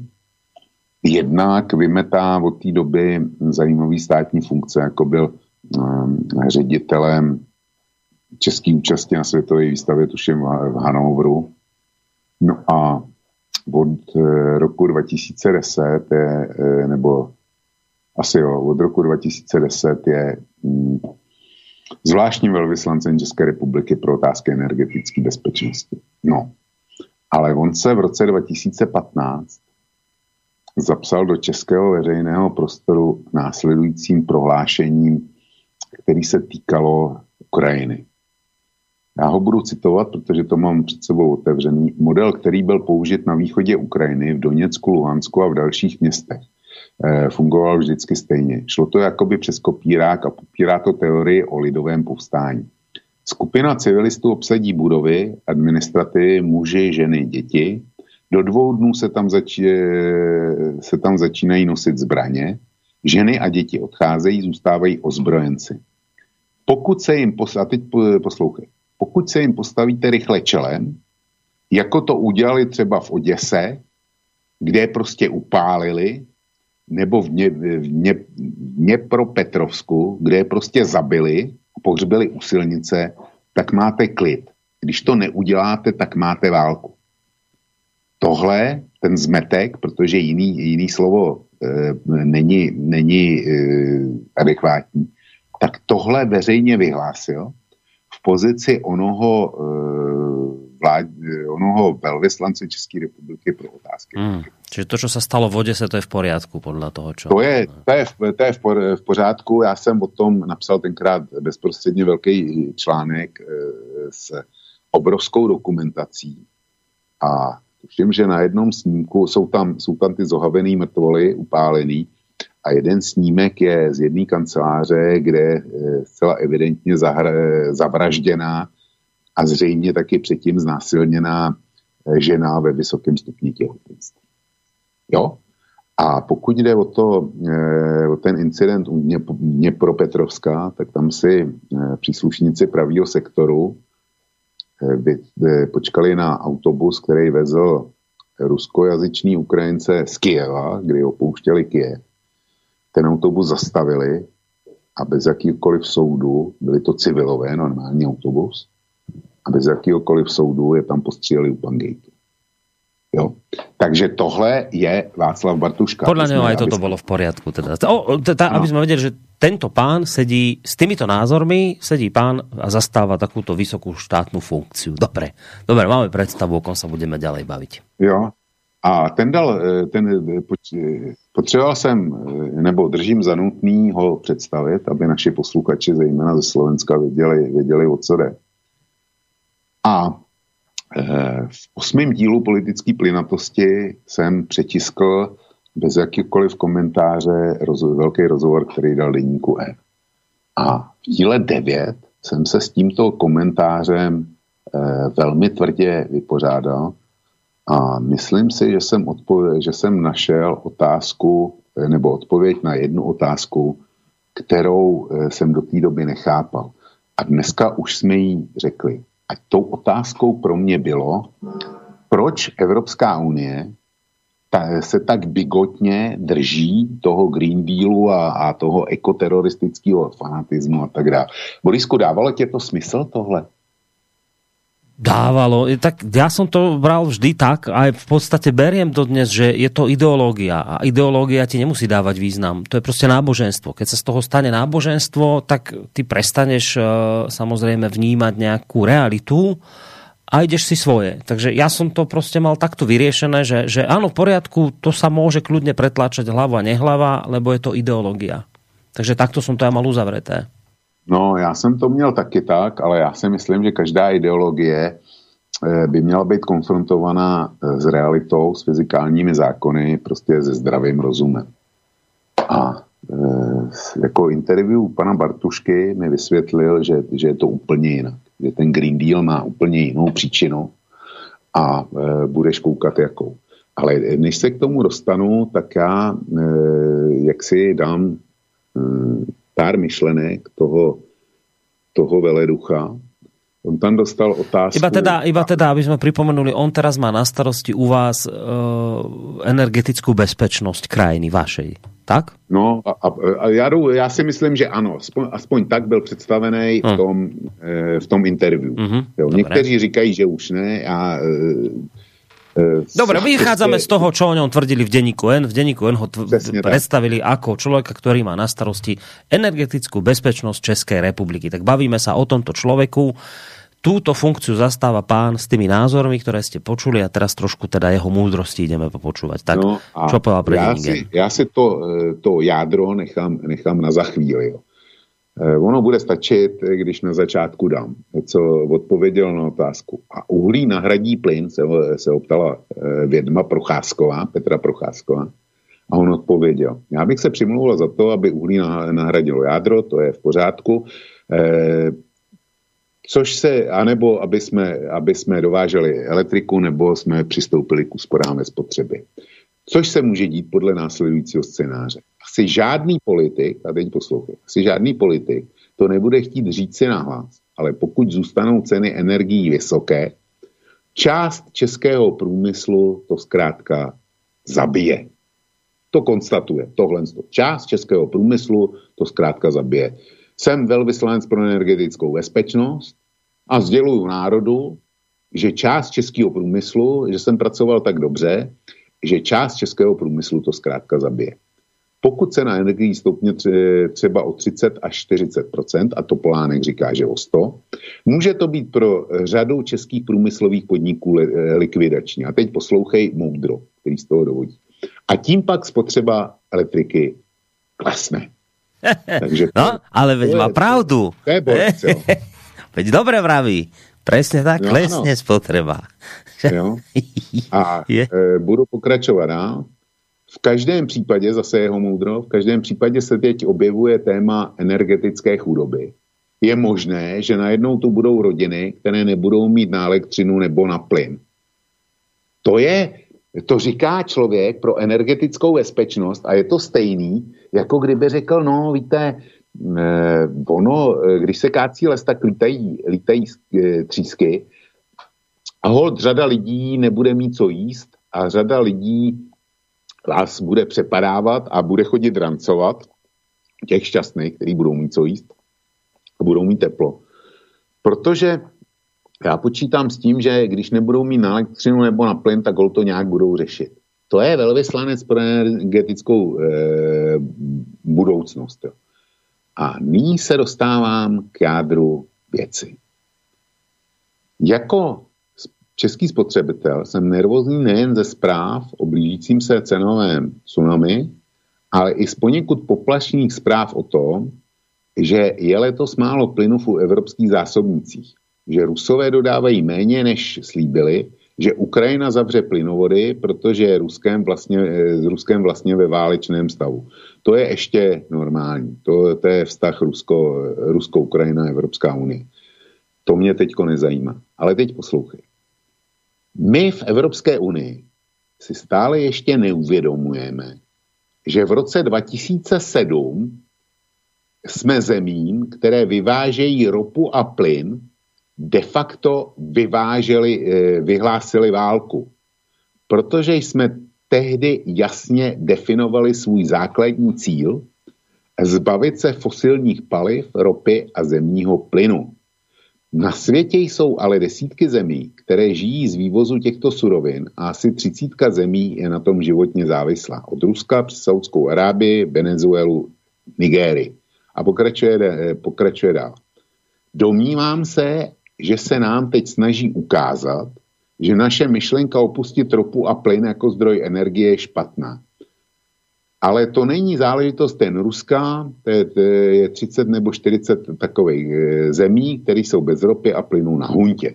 Takový Azerbajdžán má 90% příjmů z ropy a plynu, Alžírsko 98%, Rusko jen 75%. Tyto země by bez příjmu e, z exportu energetických e, surovin neměly z čeho žít. A pokračuje. Evropa se shodla na tom, že opustí fosilní paliva. Ve shodě jsou ekologové, ekonomové i bezpečnostní komunita. Když byl e, v roce 14 představen projekt Evropské unie, byl v něm, a to, je, to není důležitý tohle, nahradit objem importu domácí produkcí, ať už to bude řepka olejná, kterou tak nemáte rádi, cokoliv jiného je krajně obtížné. Pokud vymyslíte, jak ropu a plyn eh, vyměnit za obnovitelné zdroje, bude to skvělé, protože pak nebudeme posílat naše peníze Moskvě a Riádu. A přichází otázka od Petry Procházkový. Vy osobně také doporučujete, abychom urychleně přestali financovat tyto režimy a začali se e, zahřívat něčím jiným? A odpověď toho moudrého může znít. Západ si dlouhá desetiletí platil své nepřátele. Opustit tuto závislost je dobře. Nepůjde to za jeden týden, za jeden rok, ani během jednoho desetiletí, ale je to rozumný směr. Jestliže, jenže je tady věc, kterou v Bruselu neradi slyší, když to říkám já, dívají se na mě eh, eh, jako na trochu divokého muže z východu. Zbavme se závislosti na ropných a plynařských velmocích, které od nás ročně dostávají stovky miliard eur. Přestaňme je posílat do jejich rozpočtu. Takže, Borisku, když tohle slyšíš od někoho, kdo se účastní jednání v Bruselu eh, na energetických grémích, ještě si myslíš, že Green Deal a to všechno okolo, okolo té takzvané zelené politiky je náboženství? Ty naznačuješ, že to nie je náboženstvo, ale vlastně podle toho, čo si tu čítal, že to je, že to je vlastně smer, který má za úlohu čo? Ne, nerozumím, že zničiť Rusov a zničiť tých ostatných. No samozřejmě, které... samozřejmě, to víš, že jo. To víš, že jo. Ako všetky to... krajiny, ktoré nám budú, teda, že nám dodávajú ropu, plyn a neviem, tieto fosilné palivá, tak my tým, že sme vyhlásili Green Deal, tak my ich zničíme. My, my jim chceme sebrat, my jim chceme sebrat ekonomickou bázi, který stojí její rozpočty. On to, on to říká naprosto nekompromisně. Západ si dlouhá desetiletí platil své nepřátele. Opustit tuto závislost je dobře. Je to rozumný směr. Jo? Zbavme se závislosti na ropných a plynařských vermocích, které od nás ročně dostávají stovky miliard a přestaňme je posílat do jejich rozpočtu. Hmm. Čili on, a on tam na samém začátku říká v roce 2007, kdy se to zelené šílenství zrodilo, hmm. tak e, vlastně jsme jim vyhlásili válku. On to tam říká na plná ústa. Takže až e, od teďka, od toho rozhovoru s Bartuškou, já už vím, že máme tady ekofanatiky, to jsou všelijaký ty Gréty a e, ti e, z těch demonstrací Future for Friday. No a pak tady máme lidi jako Bartuška, kteří, kteří tohle používají nebo hodlají použít, ten, to zelený šílení, hodlají ho využít k likvidaci Ruska. Jo? A nejenom to, já to ještě doplním Eh, doplním dál. Eh, jde o to finančně zničit vývozce energetických eh, surovin za, každý, za každou cenu, ať to doprovází jakékoliv dopady na nás. A on tady vys jeho další sdělení. Podívej, to je Vys, podívejte se na mapu, v, sousední, v sousedství Číny je stát, který je zcela závislý na, na exportu energetických surovin a to je jen jeden, Brunei, malinkatý stát. Na americkém kontinentu je to Venezuela a Kolumbie, to američané zvládnou. Jenže v našem sousedství to vypadá jinak. Tady máme celý postsovětský prostor v čele s Ruskem, pak Azerbajdžán, Kazachstán, celý Perský záliv a severní Afrika, Alžírsko a Libii. A teď důležitý. Proto už dlouho nahlas říkám, zelený program opuštění ropy a plynu také znamená mít na, eh, na následnou situaci dobře připravenou armádu. Musíme se konečně e, připravit na to, že tím krokem zbankrotujeme země kolem nás. A dostává, dostává tady otázku, dovedeme do stavu, kde by nám mohly být nebezpečné? A odpovídá, žádná země v dějinách nevydržela pokles životní úrovně svého obyvatelstva o desítky procent. Pokud Alžírsku sebereme 98% příjmů, co se stane? A přichází další otázka. Těžko si dovedu představit Alžírsko, jak na nás stáhne se svou armádou. Za to Rusy v Pobaltí si představit umím, říká vědma Procházková. Jo která si vzala Čečence, mimochodem. Jo. E, a byla napojena na Šamila Bas, e, Basájeva a další tyhle, tyhle e, čečenský vůdce, takový ty superteroristy. A e, Bartuška jí odpovídá. Ale tady jde o něco jiného. V Alžírsku žije 35 milionů lidí. A ti se klidně v případě náhlého schudnutí mohou vydat za svými příbuznými do Španělska a do Francie. Pokud chceme, post, eh, pokud chceme postupovat v celé Evropě společně a chceme, aby nám naši evropští partneři naslouchali, musíme i my vnímat jejich obavu z Libie, když se rozpadla a, a Alžírska, která bez ropy a plynu může dopadnout úplně stejně. Musíme chápat i obavy z toho, co se stane v Perském zálivu a samozřejmě, že Rusko, Azerbajdžán i Kazachstán mají před sebou neveselou vizi Musíme si jen uvědomit, že přechod na zelenou ekonomiku nebude jednoduchý pro nikoho, ani pro nás ne. Je to správný vývoj. Takže ten člověk, ten klidně, eh, jako kdyby to bylo po jeho, tak eh, Green Deal a ostatní šílenosti jsou dobře, i přesto, že tady budou domácnosti, které eh, nebudou mít na to, aby se zatopili a ohřáli oběd, i přesto, že klikne část průmyslu, to je brnkačka, to je dobře, protože ten velký posvátný cíl je nechat zbankrotovat Rusko. A e, on jako počítá Minix Týrnix, že ty rusové, e, ty rusové tomu budou nečinně přihlížet. No ale říká si, no ono by to nemuselo být, takže budou nečinně přihlížet. Ale oni by taky se mohli pustit do války, když by zjistili, že eh, jak si my je eh, suneme do bankrotu. A to je vlastně taky v pořádku, protože to je správný vývoj. A mať, jsem, takže on, takže on vraví, že musíme mať pripravenú armádu na to, že on s tým, počí, tak, on s tým že, počítá, že, vraví, že, tak pripravme si dovtedy že, armádu. Že bude válka, to je přece, eh, no, zbankrotování firem je v pořádku, to, že tady budeme mít energeticky chudý, je taky v pořádku, A to, že nás čeká zřejmě válka s Ruskem a Rusko je atomová supervelmoc, no tak to je taky dobře, to, to všechno nám to za to stojí. Tak tohle je podle, podle Bartušky Green Deal. A vzhledem k tomu, že má tu funkci, a jedno, jestli je velvyslanec České republiky pro energetickou bezpečnost, nebo vládní zmocněnec pro energetickou bezpečnost, titul nehraje roj, ale je to někdo, kdo se pohybuje na nějakých gremích, tak já to musím brát jako naprosto zcela vážný e, vyjádření, který nemůžu pominout. No. Takže až mi někdo začne vykládat o zachraňování planety, tak já si vždycky od teďka už vzpomenu na toho Bartušku a budu, e, budu vědět, že vlastně hlavní cíl je likvidace Ruska. Idem ja urobiť teraz Bartuškovi advokáta diabla. Hoci sa to teda bude robiť ťažko, ale, ale skúsim. Ty si Bartušku len nepochopil, on nehovorí o tom, že ideme zámerne vyvolať vojnu s Rusmi, Azerbajdžanmi, Perským zálivom a neviem kým všetkým. On verí v Green Deal, on verí v krásny svet so zelenou energiou, on verí v svet bez fosílnych palív, bez globálneho oteplovania. To je jediná cesta. On v to verí. A on len hovorí, a my si uvedomujeme, že náš Green Deal, v ktorý my veríme, a ktorý je jediná cesta k záchrane planéty, tak už teraz si uvedomujeme, že to bude znamenať bankrot pre tie krajiny, ktoré sú na predaj fosilných palív odkázané. Čiže, čiže obhajoba v Bartušku by znala tak.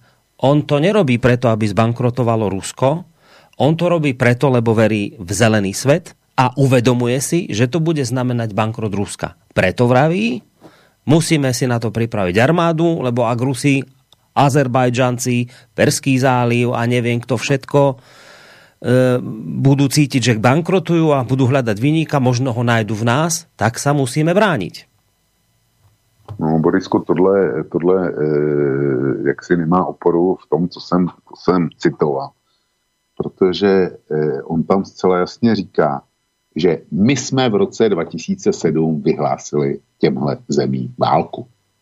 No áno, říká, le, no áno, lebo áno. si uvedomuje, že týmto ich tlačíme do bankrotu, ale, ale ja ho sa snažím obhájiť tým, že on to nerobí za účelom ich zbankrotovania, ale za účelom toho, že verí v svoj zelený sen a uvedomuje ne. si, že to bude znamenať bankrot ne, krajín. Ne, ne, ne. Ne, on tady, on tady končí tím, musíme si uvědomit, že přechod na zelenou ekonomiku bude jedno, nebude jednoduchý pro nikoho ani pro nás ne, se všemi těmi riziky, ale je to správný vývoj. On vedle toho bere jako, eh, bere jako housku na krámě něco, co je, co je v pohodě. Že když by zbankrotovalo Alžírsko, takže nejspíš 35 eh, milionů lidí se vydá přes moře do Evropy, protože řada z nich má příbuzný ve Španělsku a ve Francii. Eh, my jsme měli, vzpomínat si na problém, na problém s migrační vlnou z roku 2015, kdy sem přišlo asi 1,5 milionu lidí do Evropy. A tady on říká, no tak v Alžírsku se zbalí 35 milionů lidí a, a ti klidně v případě, a toho cituju doslova, a ti se klidně v případě náhleho schudnutí mohou vydat za svými příbuznými do Španělska. No ale on připravuje armádu, tak ich asi budeme střílet těch, čo prídu sem, ne? Jo, to, tak, tak asi bude. To je, to já nevím. Tak keď připravuje ale... armádu, tak asi sa chystá toto robiť, predpokladám. Ale já to, já to rozstřelím s konečnou platností to, e, toho advokáta Diaboli protože eh, budu citovat tebe, Evropa může za 8% celosvětové produkce skleníkových plynů. A e, to je přímá tvoje citace a nepřímá je, e, i kdyby jsme těch 8% nevypouštěli vůbec nic, tak na světové bilanci to v podstatě e, nic neznamená, nic to nespůsobí kladného. Takže eh, a jestliže to víme my dva, tohle číslo a jeho význam, tak to určitě musí vidět i Bartuška. No, dobré. Tvoje, tvoje no, nerostr- nerostrelil, Vočko, ty si len potvrdil to, čo hovorím. Je to ideológia. Je to náboženstvo a keď je to náboženstvo a povieš Bartuškovi takýto fakt, že počuj Bartuška, ty blázon, 8% my emitujeme, zvyš, aký by sme sa rozkrajali, nič nezachránime. Bartuška je veriaci. Jeho toto nezaujíma, čo si povedal. jeho sa fakty nedotýkajú. Jemu, keď ty povieš, počujete, emitujeme 8% globálnych skleníkových plynov, poďme, vráťme sa kľudne do čias, ako si to ty písal vo svojom článku, do, do čias lovcov mamutov v Európe, aj tak nezachránime planétu, pretože už aj nejaké médiá mainstreamové priznávajú, že to, čo my tu zachránime, to, čo my si tu akože e, odoberieme od nás aby, a otrhneme si od úz, aby sme nepoškodzovali planetu, to si dvojnásobne doprajú v Číne, v Indii, že nič nezachránime je to náboženstvo, Bartušku toto nezaujíma. Toto je vec, ktorá ide mimo neho. To je veriaci Nemáš člověk, který... Ne, ne, ne, ne, ne, ne, ne, ne, to je naprosto chladně kalkulující bastard, eh, protože on říká, a teď ho znova přímo cituju, pokud vymyslíte, jak ropu a plyn vyměnit za obnovitelné zdroje, bude to skvělé, protože, protože pak nebudeme posílat naše peníze Moskvě a Riádu a dál ho budu e, citovat. Západ si dlouhá desetiletí, desetiletí platil své nepřátele. Opustit tuto závislost, to je dobře.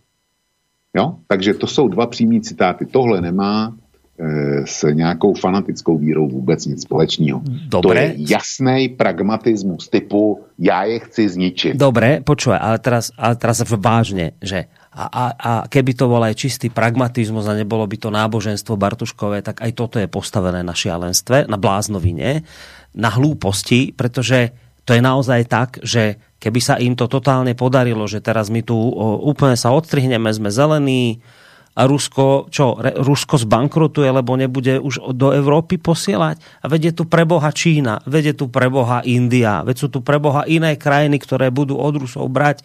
Jedna radosť, ako sa to už deje. Nakoniec o tom si písal články. Sila Sibíru, jeden plynovod, druhý, dvojka sa ide stávať. Akože čo Bartuška rozpráva? Že akože my tu teraz zbankrotujeme všetky krajiny, lebo, lebo drahá Európa si povie, že uh, my, sme, my už od vás nič nechceme, tak chudáci celý svet padne na papulu, tak mi povedz, či toto není veriaci blázon, keď toto povie, lebo keby to nebol idiot veriaci, a iba trošku by rozmýšľal normálne, že, že zhruba by mal nejakú naozaj vypočítavosť seba, aspoň trošku logiky, tak by chápal, že my v skutočnosti nemôžeme Rusko zbankrotovať týmto krokom, pretože si prostě presmeruje dodávky plynu úplne inde a bude fungovať ďalej. Možno ho, ho, ho trošku poškodíme v niečom, ale nepredpokladám, že by to bankrot spôsobilo. Alebo snáď áno? No, tady s tebou naprosto souhlasím, ale šlo o to, že ty si ho jako advokát Ďábla zkoušel, eh, zkoušel dostat do verze, že je to ekofanatik, taková nějaká Greta, jo, a že chce zachraňovat planetu, klima na planetě, ale ono to tak není. Ale v tomhle tě nebudu odporovat a to jsem si chystal dál.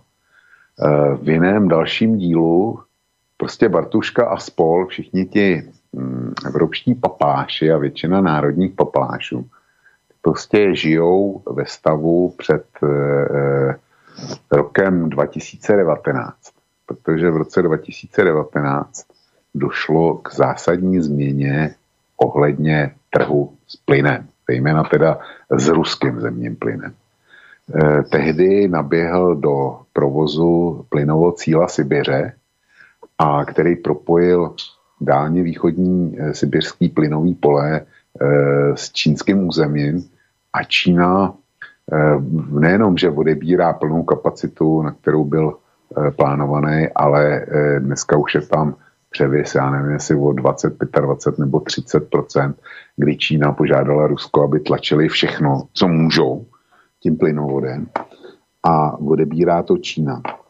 E, vedle toho jsem našel zprávu, že v Mongolsku byla založena firma, která e, má za cíl vyprojektovat a postavit sílu Sibiře 2. A e, než to popíšu, tak e, Rusko bylo zatím odběratelsky závislý na západní Evropě. V podstatě výhradně, protože mělo plynovody napojený pouze do Evropy a nikam jinam nemohlo e, potrubím plyn dodávat, leda, že skapalněný. A oni postavili v Jamalu taky dva velký terminály na skapalněný plyn. Nicméně paralelně budovali tu sílu Sibiře 1 a teďko, protože se to, ten projekt byl velmi úspěšný, a těží z něho podle mě především Čína, ale Rusové získali nějakou ekonomickou bázi, tak založili v Mongolsku e, firmu, která má vyprojektovat a posleze postavit sílu Sibiře 2. A Čína bude odebírat další plyn. Jenomže je tam jedna zajímavá větička eh, v tom referátu té síle eh, o té mongolské firmě. Eh, tam říká jeden z vedoucích představitelů Gazpromu, tak ten říká doslova, že síla Sibiře 2 už nebude napojená na ty plynové pole jako jednička, na stejný plynový pole. Nýbrž bude napojená na Tjumenský plynový pole, a to jsou přesně ty eh, zdroje plynu, eh, z kterých dneska čerpá Evropa. A on tam, on tam konstatuje na plná ústa, že bude schopen eh, ten, ta síla Sibiře 2 jako převzít dodávky původně určený pro Evropu. Tohle je něco, já nevím, jestli si to v Bruselu a na energetický zmocněnci členských zemí vůbec eh, jako přečetli a jestli si uvědomili, co to znamená. Ta od projekce do eh, spuštění trvala výstavba síly Sibiře 1, tak tuším 6 nebo 6,5 roku.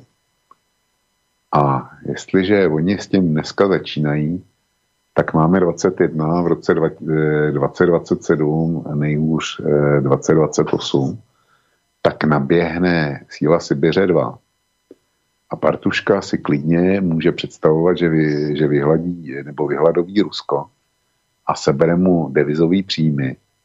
Nicméně, jakmile tenhle druhý čínský plynovod začne fungovat, tak se taky může stát, že Rusko celou tu kapacitu, kterou má na plynu, tak přesměruje do Číny, Indie, Pakistánu a tak dále. A v Turánu jsem zvědavý, co ty chytrý hlavy by tady vymysleli. Jo, protože potom, potom už to bude jenom, jenom o kapacitě norských nalezišť, ale já jsem se podíval také na stránky toho norského státního podniku, který e, má na starosti jejich plynový a naftový hospodářství. A tam jasně stojí, e, tam je nějaký forecast budoucí produkce z plynových polí a je jasný, že oni jsou za zlomem. Oni už jsou e, za, e, za bodem té nejvyšší těžby a je tam vysloveně napsáno, že produkce bude jenom klesat.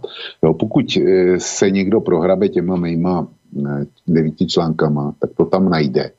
Najde to tam i s grafem a, a Čili Norsko, který dneska dodává asi 31%, Rusové dodávají 35% e, plynu, něco dodává Holandsko, zejména pro svou spotřebu a tak dále, zbytek, zbytek je na Alžírsku, eventuálně na další dovoze.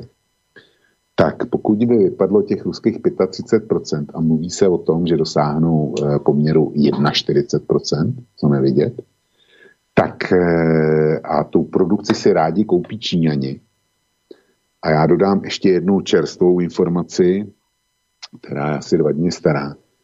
Eh, Čína vede eh, velký a intenzivní jednání s producenty amerického břidličního plynu eh, a chystá se skoupit veškerou, veškerou americkou produkci, která bude k mání, formou skapalněného plynu a vůbec nekoukají na to, kolik to bude stát.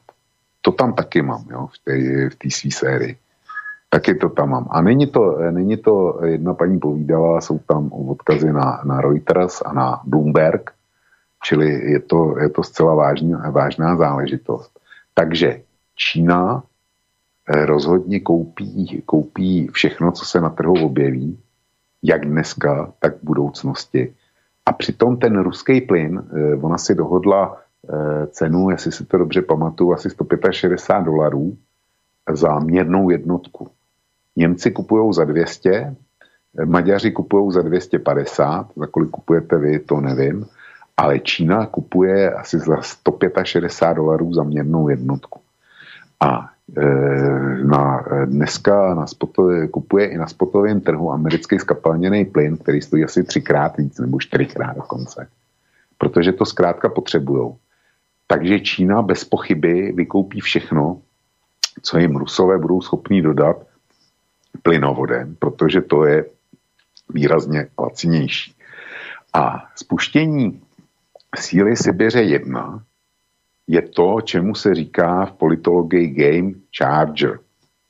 To znamená e, měnič pravidel nebo změna pravidel hry. A Evropa si pořád myslí, že pro Rusko je jediný dodavatel, že Rusko nemá volbu, než vyhovět Evropě v každém rozmaru. A ono se ukazuje, že to není už pravda. A jakmile nastoupí síla Sibiře 2, tak Evropa bude mít úplně jiný starosti, tak bude ráda, když vůbec nějaký ruský plyn dostane. No. No a potom, čo si povedal, lebo teraz v čom je náš spor tu, ten taký priateľský spor samozrejme. Ja tvrdím, že Bartuška je veriaci šialenec, ktorého sa realita nedotýka. No tak býva, teraz ja sa nechcem samozrejme veriacich do, dotknúť, to teraz nehovoríme o viere, náboženstvo, Ježiš Kristus a tieto veci, ale viera, e, dogma zelená, zelený ekofanatizmus, to je proste, že, že temné, napravo, naľavo, pozerá len dopredu ako bík. Ja tvrdím, že je to šialenec, veriaci, zelený blázon, ktorý nerešpektuje realitu. Ty vravíš, nie, je to chladný kalkul, neviem čo, vie presne, čo robí. Rusofob, je to, no, je to a teraz, no, no, rusofob. A teraz, no. No nie je toto blázon, ktorý nerešpektuje realitu, keď teraz toto povieš?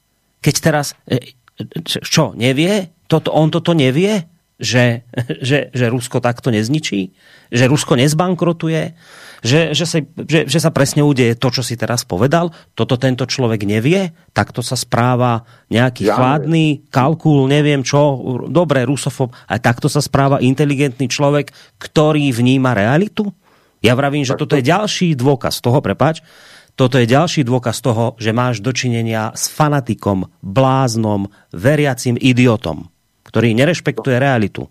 V tomhle já ti neodporuju, protože člověk, který může e, e, jako si pochvalovat a veřejně chválit e, tu grilovačku v domě odborů e, v Oděse a střílení, vystřílení civilního autobusu Dněpropetrovska, tak v každém případě musí být blázen.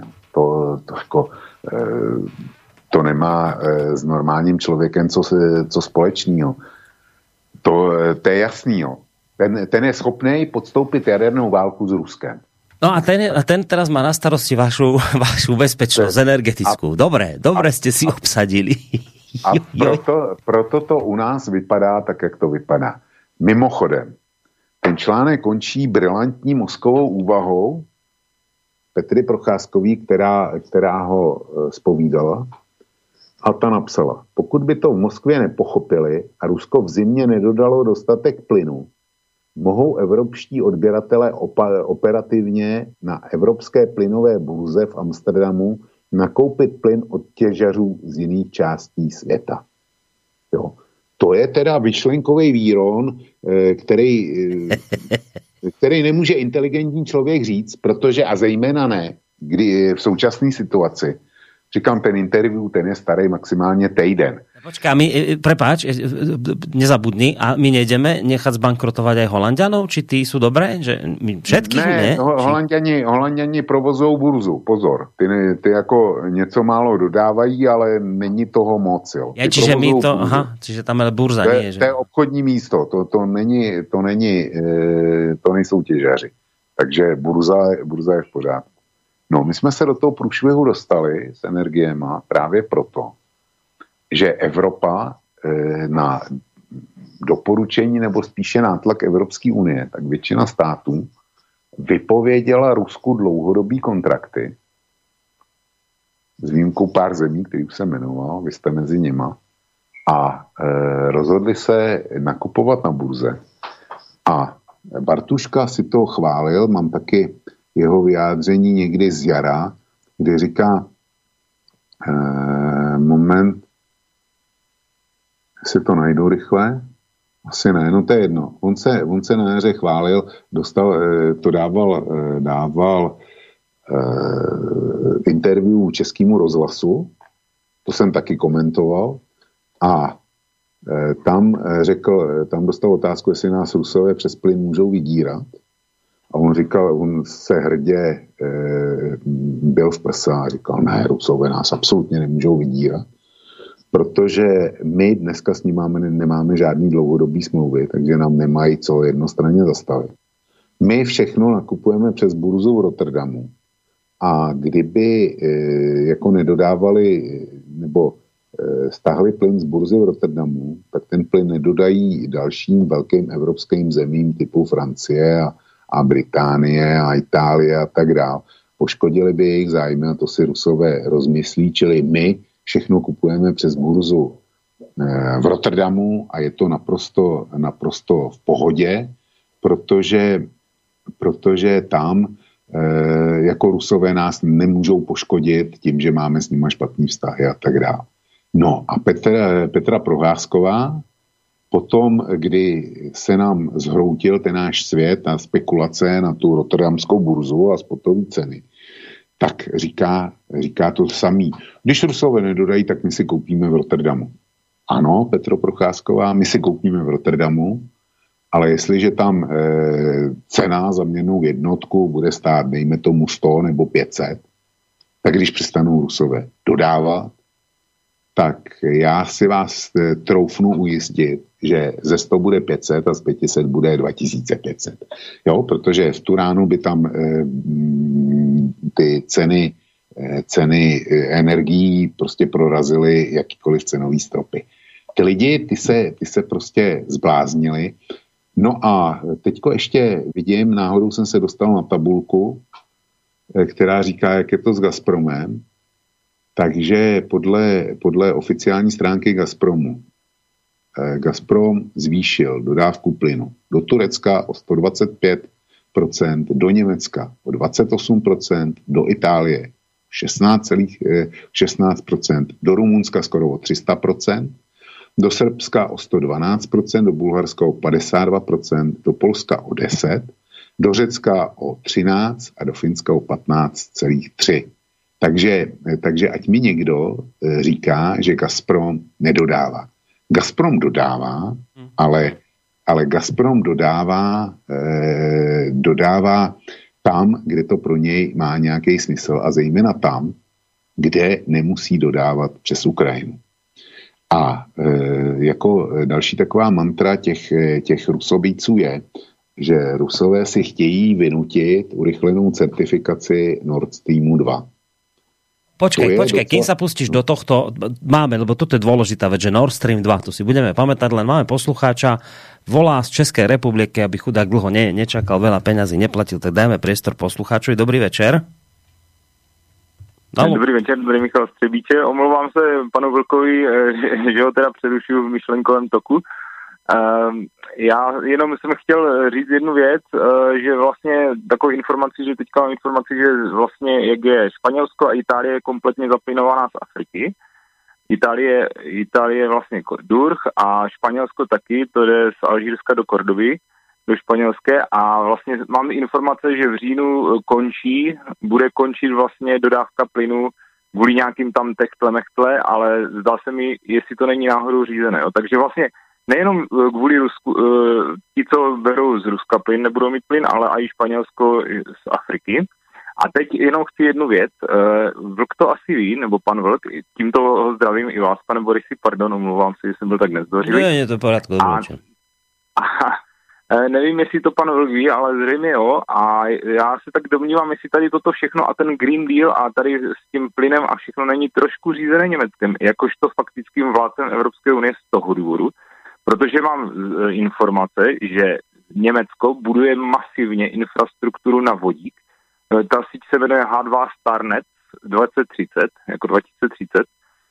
A v podstatě, že by, se, že by mělo Německo v plánu být absolutním vládcem nad energií, co se týče vodíku. V prvé řadě by si to udělali u sebe a potom, dejme tomu, eh, tady těma technologiemi a, a vším možným by vlastně dokázali ovládnout celou Evropu.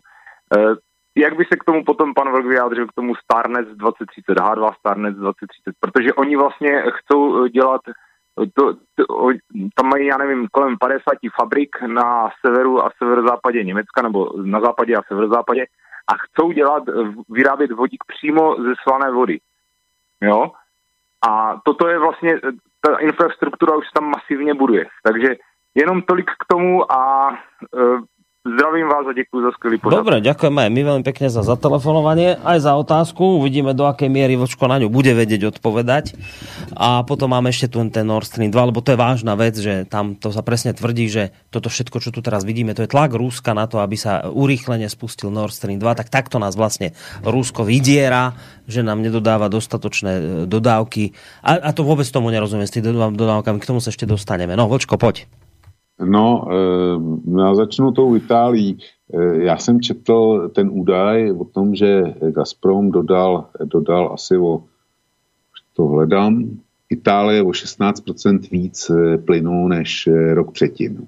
Čili i Itálie něco bere, něco bere z Ruska a e, já si myslím, že byli napojení především na pole v Libii. To, Libie to byla tradiční italská země nebo země jakousi italskou kuratelou. Eh, jestli berou, jestli berou z Alžírska, nevím, je to, je to docela možný. Pokud jde, pokud jde o Španělsko, tak ty sice něco z Alžírska dostávají, ale Alžírsko je hlavním dodavatelem především do Francie. A já jsem se čirou náhodou koukal na e, plynový mix Španělů a ty zdražou ze všech v Evropě nejvíc, protože Oni eh, ten jejich plynový mix ovládají zejména dodávky z kapalného plynu. A ten, jestliže zemní plyn vystřel, já nevím, třikrát, tak u, u kapalného plynu je to ještě, ještě daleko víc. Tudíž e, ty jsou v neřešitelné situaci. Jo. A jestli jim teď skončí kontrakty, no tak to bude docela zajímavý. Víc o tom nevím. A teď k tomu, e, k té produkci vodíku. Ano, Němci eh, velmi eh, jak si preferují myšlenku, že se soustředí na vodík, dokonce si vyjednali s Ukrajinou eh, speciální dohodu, že by, ten, že by na Ukrajině vyráběli a tím plynovodem, který nevyužívají Rusové teďko, takže by dopravovali vodík na svý území. Ale, všechno má svý ale. My víme, že jak se vodík principiálně dá udělat, ale zatím nemáme sebe menší tušení, kolik by stála jedna, jedna měrná jednotka v nákladech. To je, eh, to je jedna důležitá věc. Jak bude vypadat jeho cenový porovnání e, s klasickým plynem? Na to si budeme muset počkat, až to bude, až to bude hotový každém případě Němci do toho budou muset utopit obrovské investice, protože ty továrny, ty neexistují, ty budou muset, eh, eh, ty bude muset někdo zřídit a zaplatit. A vedle toho, vedle toho, dneska všichni říkají, vodík je eh, čistá energie, nezatěžuje to životní prostředí, jenomže ona to není pravda. Na ten vodík je potřeba voda jako taková a vypadá to, že vody už dneska začíná být deficit. Pokud někdo na to použije mořskou vodu, tak ji asi bude muset odsolit nejdřív. To je velmi drahý proces. A e, jak si použití vodíku, všichni říkají, to nezatíží svět emisema. Já se ptám, a vodní pára, to jako není emise? To, to jako, e, zkus si představit vodísku, že teda všechny elektrárny, co jich máme, co dneska fungují na uhlí nebo na plyn, tak přejdou na vodík, zkusit představit ty obrovský mračna páry, ano, které budou vypouštět. Samozřejmě, že je to skleníkový plyn. A, ale, a, no. No, nevím, jestli skleníkový, ale prostě vodní pára v takovémhle masovém měřítku ovzduší samozřejmě něco udělá. A e, mě by zajímalo, jestli má někdo představu. A přidej si k tomu, e, přidej si k tomu trakci, to znamená dopravu všeho druhu, auta, lokomotivy a, a zemědělskou techniku. A mě by zajímalo, jestli dneska někdo aspoň tuší, co by takový obrok, obrovský množství vodní páry z ničeho nic v atmosféře, co by s tou atmosférou udělalo. Čili eh, je tam spousta neznámých, jako vždycky, zbožní úmysly, jenomže ďábel je skrytý detail. No, ja som si za ten čas pozrel rýchlo Wikipédiu a čítam. Vodná para je najvýznamnejší skleníkový plyn, jej skleníkový efekt je vyšší než u oxidu uhličitého. Asi toľko. Toľko k veriacim náboženstva zeleného. Zase raz, bavíme sa zbytočne. Tu si v úplne, tu si v svete, ktorý nemá pravidlá tu sú zbytočné takéto veci. Títo ľudia sú veriaci. Koniec. Zbytočne budeš ďalej pokračovať, baviť sa tu s nimi. Nemá to význam, oni nepočúvajú. Im je to úplne jedno. Oni si teraz vymysleli, že para je dobrá, to tak budeme mať paru, ktorá je ešte silnejší skleníkový plyn ako CO2. No, tak toľko. Tak to smě, to jsi mě teda dostal, jo. To, to, to přiznávám, že jsem, že jsem netušil a uh, to si mě dostala, na to, na to nemám nic. Ale já se, vlátím, já se vrátím ještě, ještě k, tomu, uh, k tomu trhu v Rotterdamu, který si Bartuška pochvaloval na jaře, který nás dostal do té situace, v které jsme a kterou, kterou vidí Procházková jako řešení, i když už v tom maléru jsme díky, díky e, těm burzovním cenám. U nás existuje někdo, kdo se jmenuje Jiří Gavor a je to, je to e, velmi renovovaný energetický specialista a toho jsem taky chytil a taky cituju. A podle něj situaci v Evropě zhoršil fakt, že se tu v posledních letech oslabovaly dlouhodobé kontrakty na plyn, na úkor okamžitých spotových obchodů. A teďko poslouchej. Evropská komise na to tlačila, aby se posilovala konkurence a na trh mohli vstupovat noví hráči. V normálních dobách se tím dobře rozhývá trh. Do hry se dostali noví dodavatelé. Pro zákazníky se zvýšil komfort. Teď klíčová věta. Teď se to obrací proti všem. Stovky dodavatelů zkrachují, spotřebitele to stojí velký peníze. Mělo se víc myslet na zadní kolečka. Evropští obchodníci navíc na měnící se situaci špatně reagovali. Kvůli e, růstu cen z kraje roku nebyli v prvním e, poletí motivováni, aby nakupovali plyn dopředu. A teďko, teďko ještě k tomu, jak to vypadá eh, do budoucna s evropskými zdroji, jo, který e, plynu. Tady, k tomu, no, Vlčko, a k tomu Nord Streamu dvojke, že teda nás... Dostaneme se. Dostaneme k tomu ještě pojeme. Dobre, dobre. No. Jo. Cituji jakéhosi analytika energetického jménem Michal Kocůrek a ten říká, v poslední době sílí poptávka, bohužel slábne domácí evropská nabídka. V Norsku, což je druhý největší dodavatel plynu do EU, se protáhla letní údržba a odstávky plynárenských zařízení. Kvůli plánované údržbě, ukončení nebo omezování provozu klesla, klesla těžba plynu v Dánsku, Holandsku a ve Velké Británii. Norsko už s dalším rozvojem těžby vůbec nepočítá.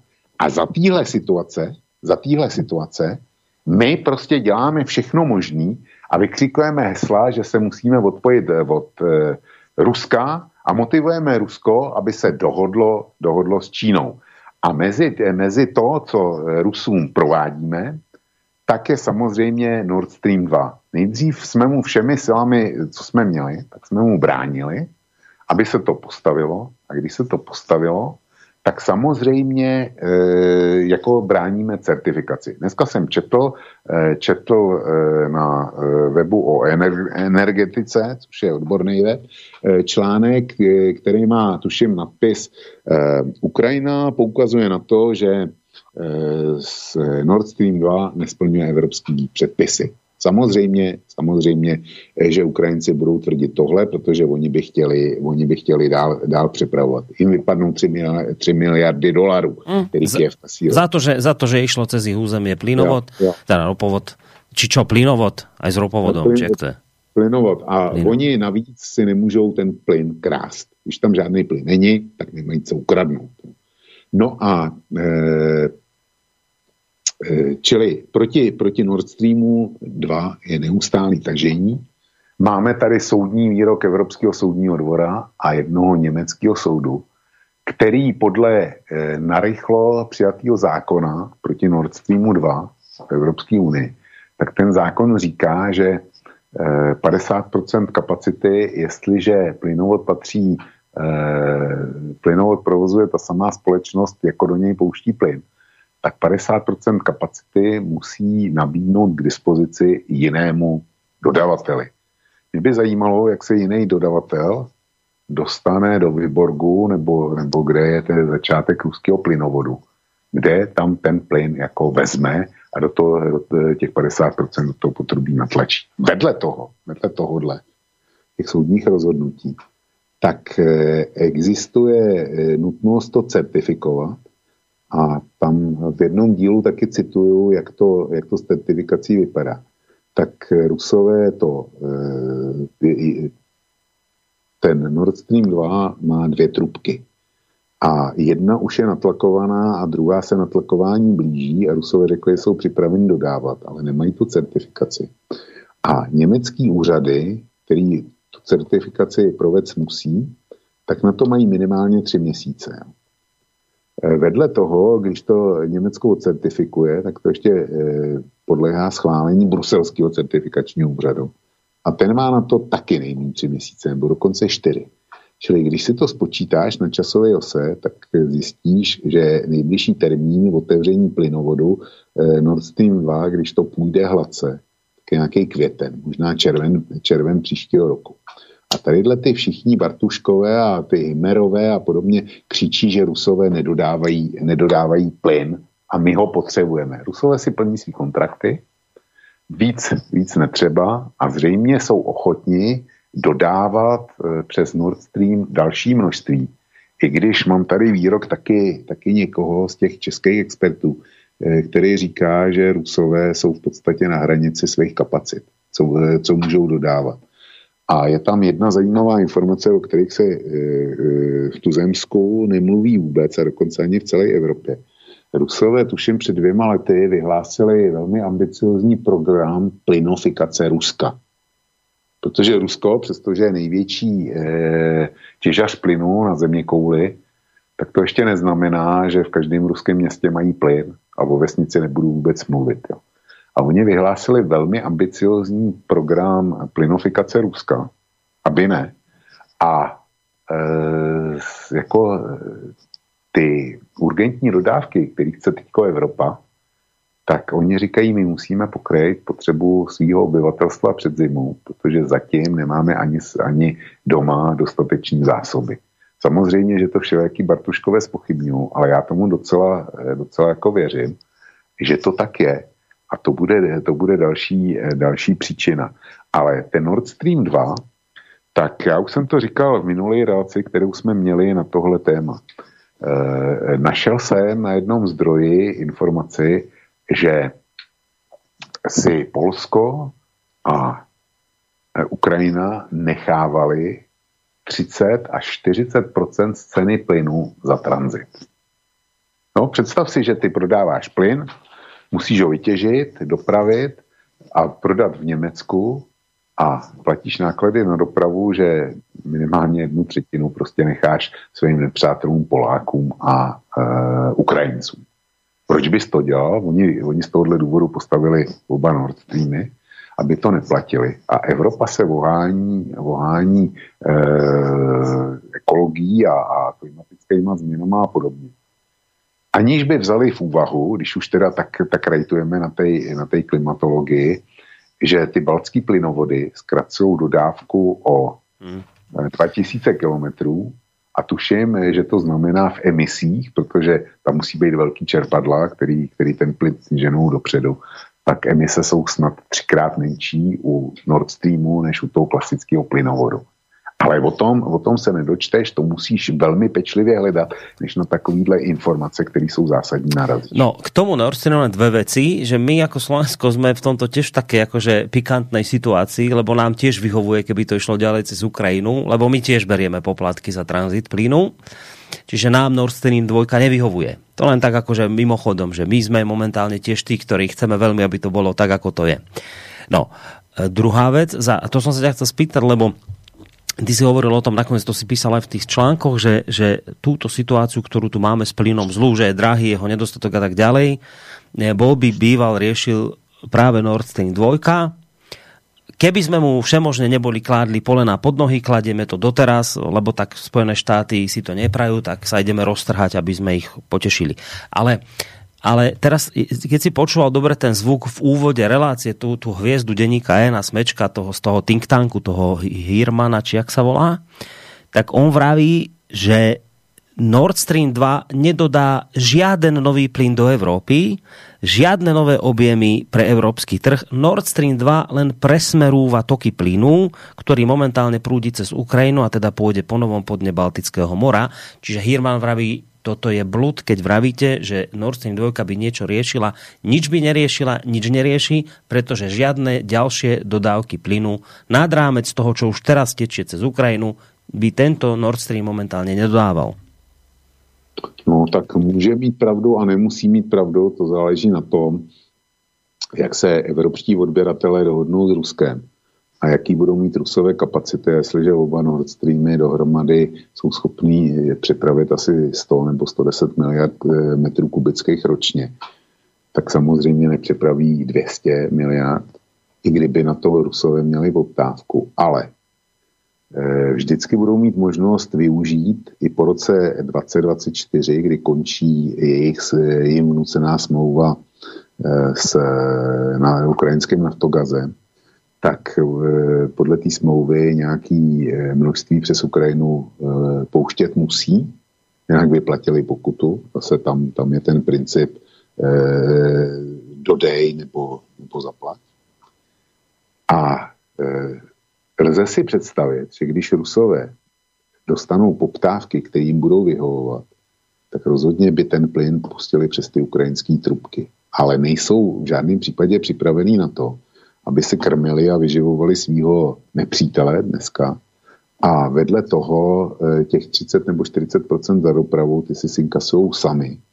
Takže buď Evropa bude mít, eh, a já si myslím, že to, že to promítnou do koneční ceny plynu. Takže i kdyby ten dobrý muž měl pravdu, tak to bude znamenat, že Evropa bude mít ten plyn o něco levnější a při dnešních cenových relacích je každý dolar za měrnou jednotku dolů tak je velice, velice vítaný. A Rusku zůstane k dispozici další záložní trasa, jednak kdyby se něco stalo na Nord Streamech a jednak kdyby e, jako mělo řešit e, významnější dodávky do Evropy. Takže ten pán znova nemá pravdu. A ešte sa k tomu pánovi dostaneme, lebo blížime sa k záveru relácie a já stále nemám, stále, já vím, že si k tomu hovoril, ale, ale já stále tu odpověď nemám. Já čakám na odpověď, čo ten Gazprom teda robí zlé. Prečítam pána Hirmana, ktorý hovorí, citujem ho, Gazprom si odmietol zarezervovať na aukciách ukrajinského aj polského operátora tranzitných plynovodov doplňujúce objemy na prepravu plynu na november. To znamená, že cez Ukrajinu bude prepravovať tak ako posledné dva mesiace najviac 109 miliónov kubíkov denne a to v zmysle platného dlhodobého kontraktu. Lenže ešte na jar a v lete Gazprom pravidelne dokupoval 15 miliónov metrov kubických denne, ba aj viac. Hirman pokračuje ďalej. Na obranu Gazpromu musím povedať, že Gazprom dodržuje svoje dlhodobé kontrakty. Gro obchodu s plynom aj s elektrinou tvoria práve dlhodobé kontrakty s dohodnutými cenovými vzorcami a objemami. Toto Gazprom dodržiava, ale zároveň škrtí dodávky a neplní zásobníky, ktoré si v Európe kúpil alebo prenajal. A ďalej Hirman hovorí, že áno, Rusi dodávajú dohodnuté objemy plynu, teda dodržiavajú kontrakty, ale citujem, vykrývajú ich práve zo zásob, zo zásobníkov, ktoré si prenajíma Gazprom v Európe. Ja, Vlčko, priznávam, ja tomuto absolútne nerozumiem. Vieš mi toto logicky vysvetliť, čo teraz sme počuli?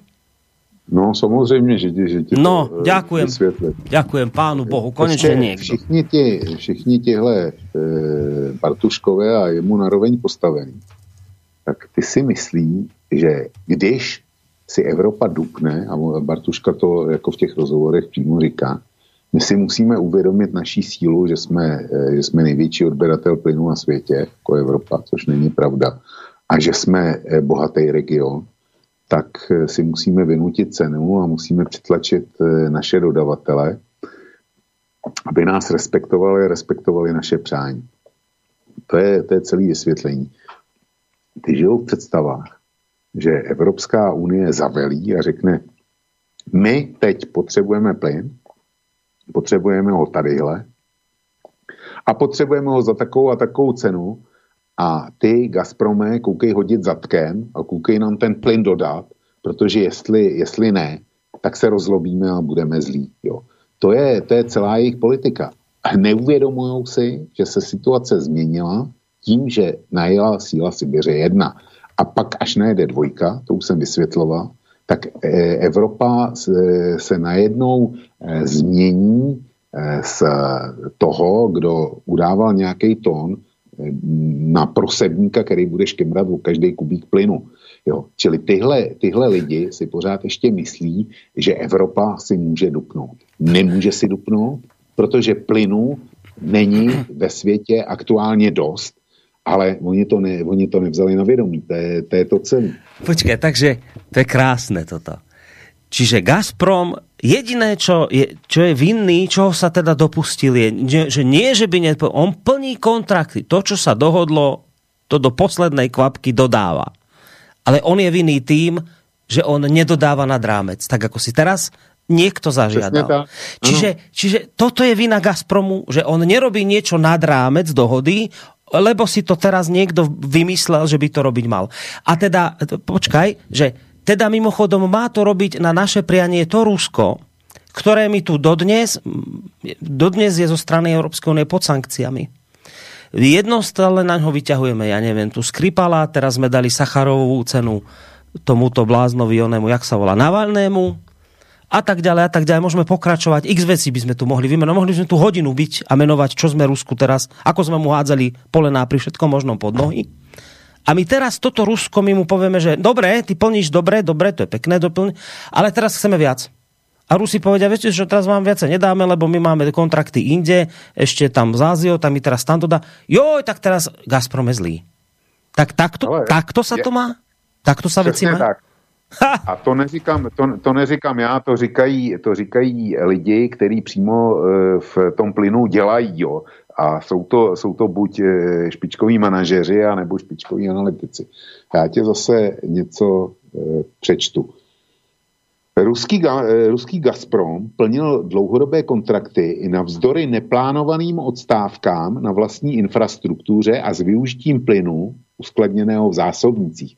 Takže když ten tvůj dobrý muž tvrdí, že Gazprom dodával, e, jako e, si pronal zásobníky a z těch zásobníků e, dotoval evropskou spotřebu a on to bere jako, jako e, diverzní akci v podstatě, nebo sabotáž, tak tady jakási paní Kovačovská, což je majitelka jedné velké dodavatelské společnosti v České republice, která obchoduje s plynem, tak říká, Znovu opakuju, ruský Gazprom plnil dlouhodobé kontrakty i navzdory neplánovaným odstávkám na vlastní infrastruktuře a s využitím plynu uskladněného v zásobnicích. Dodávky plynu do Česka prostřednictvím naší firmy jsou v posledních e, letech stabilní, nezaznamenali jsme žádný e, výrazný výkyv ani e, v souvislosti s covidem. Potvrzuje Erik Kolste, obchodní ředitel hlavního dovozce ruského plynu do Česka, společnosti Netfor Gas, to je, to je bývalá česká část Transgázu, jo, vašeho. Podle Michala Kocůrka, to jméno už tu padlo, zvýšil letos ruský Gazprom produkci plynu ze svých stávajících ložisek proti Lonsku o 10%. Ve srovnání s rokem 2016 je těžba vyšší asi o 20%, z nárůstu kryje Gazprom rostoucí domácí poptávku i export. Nerozvíjí ale nové těžební lokality. A ten eh, Kocůrek ještě říká, máme za to, že Gazprom e, se letos blíží maximu, které má v těžbě k dispozici. Navíc od něj rostoucí objem plynu bere Turecko a Čína. Rusové se vůči Evropě snaží plnit to, k čemu se zavázali ale s požadovaným navyšováním dodávek plynu mohou mít problém. Já jsem citoval tři různý odborníky eh, z plynového biznisu v Česku. Jo. Hmm. Takže Rusové ze zásobníků dodávali proto, že měli problémy na své vlastní infrastruktuře, říká jeden, Druhý říká, eh, ten největší dovozce, že splnili všechno, všechno, co bylo. A třetí říká, že oproti roku 2016 je těžba vyšší o 20% a proti Loňsku o 10%, eh, ale nerozvíjí se nové těžební lokality. A vedle toho říká, že Gazprom se letos přiblíží těžebnímu maximu a konstatuje, že navíc oproti dřívějšku od něj rostoucí objem plynu bere Turecko a Čína. Takže máš tady, máš tady dva nový velký spotřebitele napojený na ruský plynový pole. A tyhle bez odpuštění magoři, eh, Bartuška, ten, ten tvůj z toho... Hirman, Hirman, eh, hvězda Hirman, N. tak eh, ty nás přesvědčují, že ten Gaz, Gazprom zlovolně, zlovolně ne, nechce dodávat navíc. Mně, no. z toho vychází, že ten Gazprom bude opravdu asi na hranici svých kapacit. Počujete, toto, toto. Máme posluchača, zdvihnem ho, už síce končím, ale ešte posluchačke čakal na linke. Toto si uvedomte. Hro, Gazprom je hrozný zlosin lebo nám nechce dodávať nad, nad rámec, nechce nám dodať nad rámec, tak je najhorší na svete. Bolo by zaujímavé pozrieť sa, ako nám dodávajú iní, teda, že či keď si dupneme, tak nám e, tam LNG z Ameriky dojde a podobne, že ako sa to deje inde vo svete. Ale dáme presne poslucháčovi, ak ho máme na linke. Dobrý večer. Máme. Ahoj Boris, zdravím ťa Volčko, to je Peter. Ahoj Peter. E, dve alebo tri myšlienky k tomu, čo sa bavíte. Výborná debata nevnímate tú stratégiu z dlhodobého a krátkeho hľadiska tak, napríklad z krátkodobého hľadiska potrebujeme v tomto momente nakupovať nejaký skvapalnený zahraničný plyn, treba z Ameriky. Musíme nájsť teóriu pomocou takých pešiakov, ako je Hirschman a podobný, alebo aj v tej Európskej únii, ktorí to dostanú za úlohu. Vymyslíte si nejakú teóriu, prečo je ten Gazprom zlý a prečo musíme nakupovať treba z oveľa drahší skvapalnený plyn napríklad. Je to jedna z možností, ktorá tu funguje. K tomu vodíku, ten vodík, okrem toho, že je obrovský problém ho transportovať, pretože je oveľa výbučnejší, bude musieť sa stláčať pod úplným tlakom. Neviem si to vôbec predstaviť v tých hrdzavých potrubiach, ako to budú riešiť.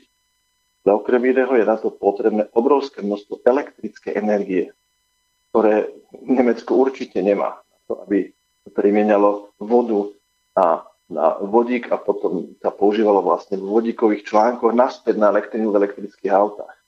Preto vlastne chceli Ukrajinu do toho zapojiť, ktorá má ešte určité množstvo jadrových elektrární, ktoré by vedeli využiť práve na tú zmenu e, vody na vodík, teda elektrolízov na kyslík a vodík, čo zároveň ešte znamená jednu vec, že tí, tí Ukrajinci majú problém s tým, že tam je nedostatok vody na to množstvo vodíku, ktorý by mali vlastne transportovať alebo vyrábať. Takže asi tieto veci. A tretiu takú maličkosť, na Slovensku máme veľmi zaujímavé zásobníky pre, plynov, pre plyn na záhory. Um, sú naplnené skoro na 80%, na nejakých 75-78%. Ale bohužiaľ naši biznismeni, keďže biznis je biznis, prenajali časť kapacity plyna, týchto zásobníkov Rakúsku. Takže skutočnosti Slovensko má oveľa menšie zásoby mm. plynu, ako má zásobníky, alebo ako je naplnená. Takže toľko som Dobre, ďakujeme veľmi pekne Petrovi za telefonát takýto záverečný. No tak e, tá, hlavne tá otázka prvá bola, že, že či teda sa týmto spôsobom nehľadá nejaký spôsob, ako, ako ospravedlniť alebo vysvetliť ľuďom to, že prečo budeme musieť brať napríklad teraz LNG z Ameriky, síce predražený, ale vidíte, Gazprom nám nechce dodať nič nad rámec. To sa samozrejme nepovie, že nad rámec, iba sa povie, že Gazprom nechce dodávať tak potom, že musíme zobrať z Ameriky. Že Peter že či to, toto za tým nie je celé. No tak eh, já se domnívám, že ne. Eh, a nejenom domnívám, a proto mám i důkazy, já už jsem eh, o tom mluvil na samém začátku. Čína je dneska v podstatě na konci jednání s americkými producenty břidlicového plynu a těma firmama, který ho skapalňují a přiváží přes moře. A Čína platí ceny, které si Evropa jednoduše dovolit nemůže a podle Reuteru i Bloombergu vykoupí každou kapacitu, která eh, bude k dispozici. Notabene v neposlední řadě podle mě eh, z toho, že Čína má obrovský dolarový zásoby a nějakým rozumným způsobem se jich potřebuje zbavit. Takže když si za to koupí energii, tak jako řeší dva problémy najednou. Proti Číně nemáme prostě, nemá Evropa šanci a existuje na to řada článků, kdy se eh, evropští komentátoři navážejí do vedení Evropské unie, že tady tu možnost Číně přenechali. No počkej, prepáč Vlčko, a čo naše transatlantické hodnoty? No jo, naše transatlantické hodnoty. Naše transatlantické hodnoty končí tam, kde americ, američní producenti můžou dostat, dejme tomu, jedenkrát víc než, než Evropa. V takovém případě business, platí biznis je biznis a transatlantické hodnoty utřou. E, pak tady máme technický problém. Slovensko, pokud vím, ani Česko není napojeno na e, ty místa, které jsou schopní na ty terminály, které jsou schopní přijímat skapalný plyn. Na ty, které jsou v Pobaltí, třeba v Klajpedě, tak vůbec ne a dokonce ani na ten, na ten terminál v Polském Svinouští prostě neexistuje propojovací plynovod mezi, eh, mezi Polskem a e, bývalým Československem, který by tu přepravu byl schopný zajistit. Takže tohle nefunguje, Němci mají svůj terminál a Němci by určitě, kdyby tohle chtěli, chtěli realizovat, tak by nekladli Američanům zuřivý odpor a netrvali na tom, že se Nord Stream 2 dostaví.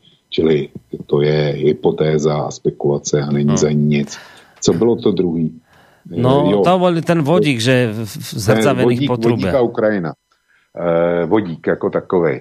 Eh, jak si výroba v Německu je jedna věc, ale eh, já když se podívám do německého eh, tisku, tak ty mluví spíš o tom, že by vodík vyráběli jednak v Maroku, kde svítí slunce, na to použít solární energii, a jednak na Ukrajině, kde není řeč o ukrajinských atomkách, ale zase je řeč o velkých solárních elektrárnách.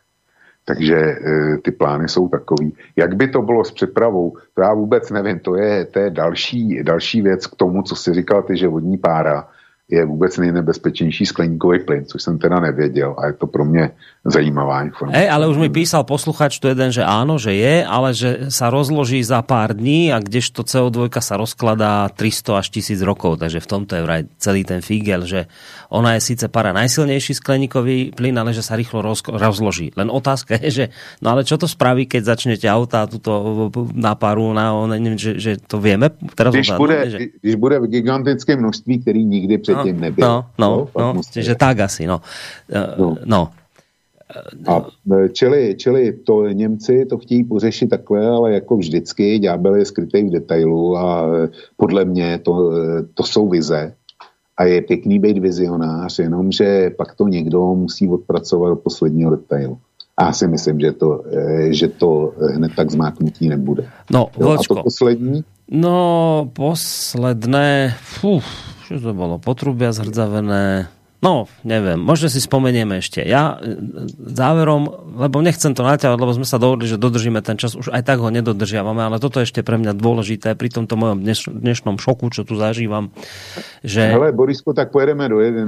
Jo. A vládze, že ešte teda môžeme? Jo, jo, tam, tam no, dobre, dobre, tak počúvaj, že tak ty ale vravíš ako, ako tak, že si to len tak ako odbil jednoducho, že transatlantické hodnoty, ale ja teda verím v to, že to, ale tak verím, že to tak funguje, že keď zlý Rus nám odmieta dodať, a teraz nebavme sa, že nad rámec, lebo to znie zle, iba povedzme, že dodať. Keď zlý Gazprom, zákerný, odporný, hnusný, nám odmieta dodať plyn a nechá nás tu zmrznúť, tak predsa Spojené štáty americké nám prídu pomôcť. A ty vravíš, že nie, že to tak nefunguje, že Spojené štáty americké nám sem aj možno pošlu loď z LNG, ale že keď Čína zavolá, a to teraz samozrejme priťahne za vlasy, po ceste a povie, počujete, my dáme dvojnásobnú cenu, tak loď sa otočí a ide do Číny. Toto mi vravíš. Transatlantické hodnoty padli. Dobre, dobre, tak dobre, bol som naivný. Ale ale to predsa nemôže tak byť, však veď Čína je pre Spojené štáty najväčším súperom, nepriateľom. Tuto Trump vyhlásil vojnu Číne, tu s, s mobilmi a s čipmi a s neviem čím sa tu doťahujeme s Čínou, s Huaweiom. Pomaly idem, všetko ideme zamedziť, neviem čo. A dodávame im plyn. Spojené štáty dodávajú najväčšiemu svojmu kľúčovému nepriateľovi plyn, aby sa mohol rozvíjať? Borisku, už to asi tak bude, já tě, já tě ocitu, tady jsem, dal jsem si do vyhledávače Čína, eh, USA plyn a eh, hned asi první nebo druhý plyn, který mi vyjel, je na, je na něco, co se jmenuje ekonomický deník a eh, článek má nadpis Americký plyn do Číny místo do Evropy otazník. Podle insiderů usiluje Čína o miliardovou dohodu uprostřed plynové krize. A přečtu z něho první dva odstavce. Do konce roku by mohly velké čínské společnosti a američtí vývozci podepsat smlouvy o dodávkách skapalněného zemního plynu. Dohoda by mohla mít hodnotu desítek miliard dolarů, píše webový portál ekonomického deníku Handelsblad. což je opr- to jsou opravdu naprosto renomovaný eh, finanční, eh, ekonomické noviny eh, typu Financial Times. Jo? To, to prostě to je tvrdý zdroj. Pokud k dohodě mezi oběma stranami dojde, Evropa by mohla zůstat, tak říkajíc, na holičkách, upozorňuje list.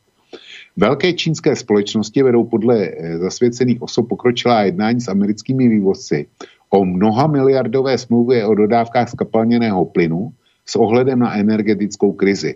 Jednalo by o něm nejméně pět korporací, včetně státního eh, podniku Sinopec a China eh, National Offshore Oil Company, agentuře Reuters, to v pátek řeklo několik zasvěcených insiderů obeznámených s touto záležitostí. Dohoda by měla mít hodnotu desítek miliard dolarů.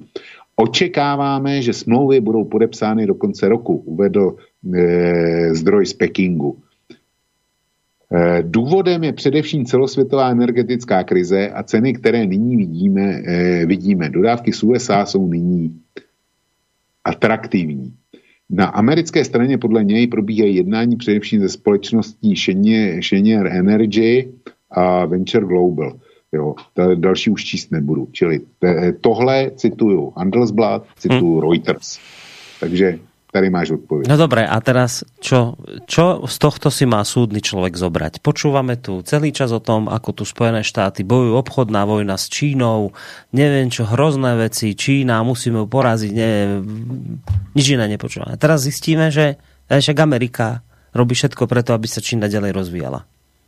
Le, lebo no. keby teraz je nedodávala plyn, tak bude mať tá Čína problém, však bude, to, no, to bude, dobre, zoženie si niekde horko, ťažko niečo, ale ona bude mať problém tá Čína. Teraz to Spojené bude. štáty, ktoré s ňou vedú obchodnú vojnu, lebo teda to je pre nich kľúčový najväčší súper na svete, tak teraz ich spoločnosti tomuto kľúčovému nepriateľu dodávajú energie. No, no tak, tak... tak si blázon tu. Už, už prostě sme sa zbla... To je, to je čo toto? No, e, kdyby si byl chodil na marxismus, leninismus, jako jsem chodil já, tak e, by si se byl dostal k Leninovou výroku, který na adres e, prohlásil, vy nám rádi prodáte ten provaz, na kterým my vás oběsíme. Tak to je, to je, a to je výrok starý určitě víc než 100 let a ukazuje se, že je pravdivý. A vedle toho, vedle toho to ukazuje, zač stojí ta slavná transatlantická solidarita.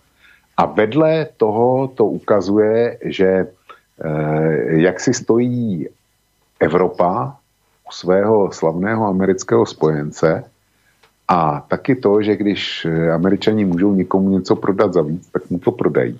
Ale já z toho dovozu ještě něco jiného. Že Číňani mají teďko akutní potřebu, protože u nich je to daný tím, že jim vypadla těžba v uhelných dolech, protože část Číny si prošla obrovskýma záplavama a ty záplavy byly tam, kde Čína těží podstatnou část svého uhlí. A když poptávali uhlí po světě, tak to zkoušeli v Austrálii, které je dneska největší vývozce. Austrálie ze strategických důvodů řekla, že Číně prostě žádný uhlí neprodá. No? Takže Číňani musí jít na plyn, svoje, svýho nemají dost a Austrálie jim nic neprodá. Ale eh, Číňani teda jdou potom, aby eh, zachránili sami sebe, jde o spotřebu plynu. Nicméně i jim dochází, že se vlastně vystavou riziku, že američani jednoho dne řeknou, tak víte co, my ty smlouvy nesplníme a my už žádný lodě nepošleme. A pro mě to je jasný signál, že síla Sibiře 2 bude eh, forzírovaná jak Ruskem, tak Čínou. A o tom, co to, co to znamená pro Evropu a e, její plynový hospodářství a plynovou bilanci, už jsem mluvil, takže to nebudu opakovat. No, budeme rádi, veď my sme robili všetko preto, aby Rusi s Čínou spolupracovali, my ich k tomu pobádame všemožne. Tak Přesně dobre, tak. dobre, dosiahli sme úžasnú vec, podarila sa nám skvelá vec. Chcem sa ešte jednu vec pýtať. Bartuška tu vyhlásil vojnu, teda my sme tu vyhlásili a on no. nesie vlajku. On vyhlásil vojnu všetkým krajinám, ktoré ťažia. Len tak mimochodom, to vyhlásil aj Spojeným štátom americkým tú vojnu? Ne. Nie? Ne, ne, ne. Akože Spojený štát... Či, čo? Akože ne. Jo, hele, hele bo, e, už jsem si vzpomněl, co, co, co byla ta třetí věc. No? Petr, se, e, Petr mluvil o tom, že teda ten dovoz skapalněného plynu ze Spojených států, že to je, že to je finta na dovoz. Tak já říkám, že to nefunguje kvůli Číně a tomu, co jsou ochotně platit. A Amerika už žádný další kapacity volný prostě nemá. Takže ten, ta spekulace je naprosto milná. Dobre, ale teda Bartuška Spojeným štátom nevyhlásil vojnu. Ty ne, jsou z obliga, ne, ne. Jo, jo, a ještě už vím, už vím, co jsem myslel. E, díval jsem se na bilanci z kapelného plynu a jestli si to pamatuju dobře, dovozu, dovezu do Evropy, tak e, bylo ho do Evropy z Kataru a Spojených států, co jsou dva hlavní dodavatele, dovezeno letos čtyři, zatím čtyřikrát méně než rok předtím. No, No jenom aby jsme věděli, jak to, jak to vypadá. No ale stále nerozumím, ako, ten, ako tomu Bartuškovi ty Spojené štáty z toho vypadly zo znamu diabolského. Jo, to se, to se musí zeptat jeho, já ti na to nejsem, eh, nejsem schopen odpovědět, ale eh, jako hlavní poselství eh, z toho pro posluchače, z toho dnešního pořadu je podle mě to Bartuškovo přiznání, že Green Deal a celý to ekonomické šílení není ekofanatismus na záchranu planety, ale snaha e, dostat Rusko do ekonomického bankrotu. Dobre, ale ak by bol niekto z tohto frustrovaný, tak vás hneď môžeme ukludniť, lebo nič také sa Rusku ani žiadnej inej krajine neudeje. Európa sa akorát, môže... Akorát my nebudeme mít no, čím to... No, tak ale my budeme spokojní, však ale Bartuška vám to vysvetlí, že ale veď počujete, budete mrznúť doma s veľkou radosťou, ako sme tomu Rusku ublížili, tak to nech vás hreje. No, však to vám nestačí? Veď s týmto si určite vystačíte, s týmto pocitom. A ja si myslím, že na Slovensku by sme našli kopec ľudí, ktorí by tento pocit hrial. Vieš to, tento pocit ťa možno zahreje aj na pol zimy. Že ako sme tým Rusom riadne dali. A teraz trošku, no tak dáš sa do toho kováta, sa za, za, zatočíš, no uvaríš si dačo vonku na dreve, ale ten pocit, ako si tým Rusom zavaril, vieš čo to je? To, to je úžasná věc. Za to se to no, oplatí to, spravit kvůli tomuto. Podle, vím, co to je. Podle mě to je jasná e, poukázka na vyšetření u pana, u pana primáře Nábělka. No, my se tu samozřejmě už koncom relácie smejeme, ale ono je to taký, taký smiech slzy, lebo to je vlastně hrozné, o čom sa tu rozprávame. To je v skutočnosti je to o tom, že ako to povedať slušne, aj keď je po 22. a mohol by som už byť jemne neslušný, ale že je to naozaj tak, ako si to písal v tom článku, však ja som si presne aj preto pripravil tú záverečnú pesničku o tom svete plných bláznov. My tu máme naozaj bláznov. My tu máme bláznov a na ich bláznovstva, na šialenosti týchto ľudí, ktorí vedú Európu, aj naše krajiny, my na šialenstvo týchto ľudí už normálne doplácame. To je hrozné zistenie, to je hrozostrašné zistenie, že tu máte Hirmanov, že tu máte Bartuškov, že tu máte takýchto bláznov. No, e, Borisku, my jsme nemluvili o dalším zásadním článku, který jsem, z e, kterým jsem před, e, jako přetisko zásadní pasáže, taky, taky v tomhle týdnu. A ten napsal Jaroslav Míl, pro slovenský posluchače Jaroslav Míl je bývalý generální ředitel Česu potom vládní zmocněnec, naposled vládní zmocněnec pro dostavbu jaderní elektrárny Dukovany. A ten článek, ten má nadpis, eh, kde to mám? Tady, hele. Ten má nadpis Moskva, otazník Brusel, otazník, ne, viníci drahé elektřiny a plynu sedí v Praze. A on tam, eh, Jaroslav Míl, popisuje, popisuje, kdo selhal a vychází mu z toho, že nejvíc selhali český vlády, český parlament, to znamená sněmovna i, eh, sněmovna i eh, senát, že ty měli několik, několik příležitostí to šílení včas zastavit a prostě ignorovali to a, a bez jakéhokoliv odporu zvedali ruce pro všechny bruselský nesmysly. A Jaroslav Míl eh, je eh, pravičák, je to zásadní podporovatel liberální demokracie a dneska zřejmě zastupuje Westinghouse eh, v tom výběrovém řízení na dostavbu Rukova. Takže toho, toho popisuje dostatečně, ale ta jeho argumentace, kdo za to může u nás, donese bezprostřední vinu.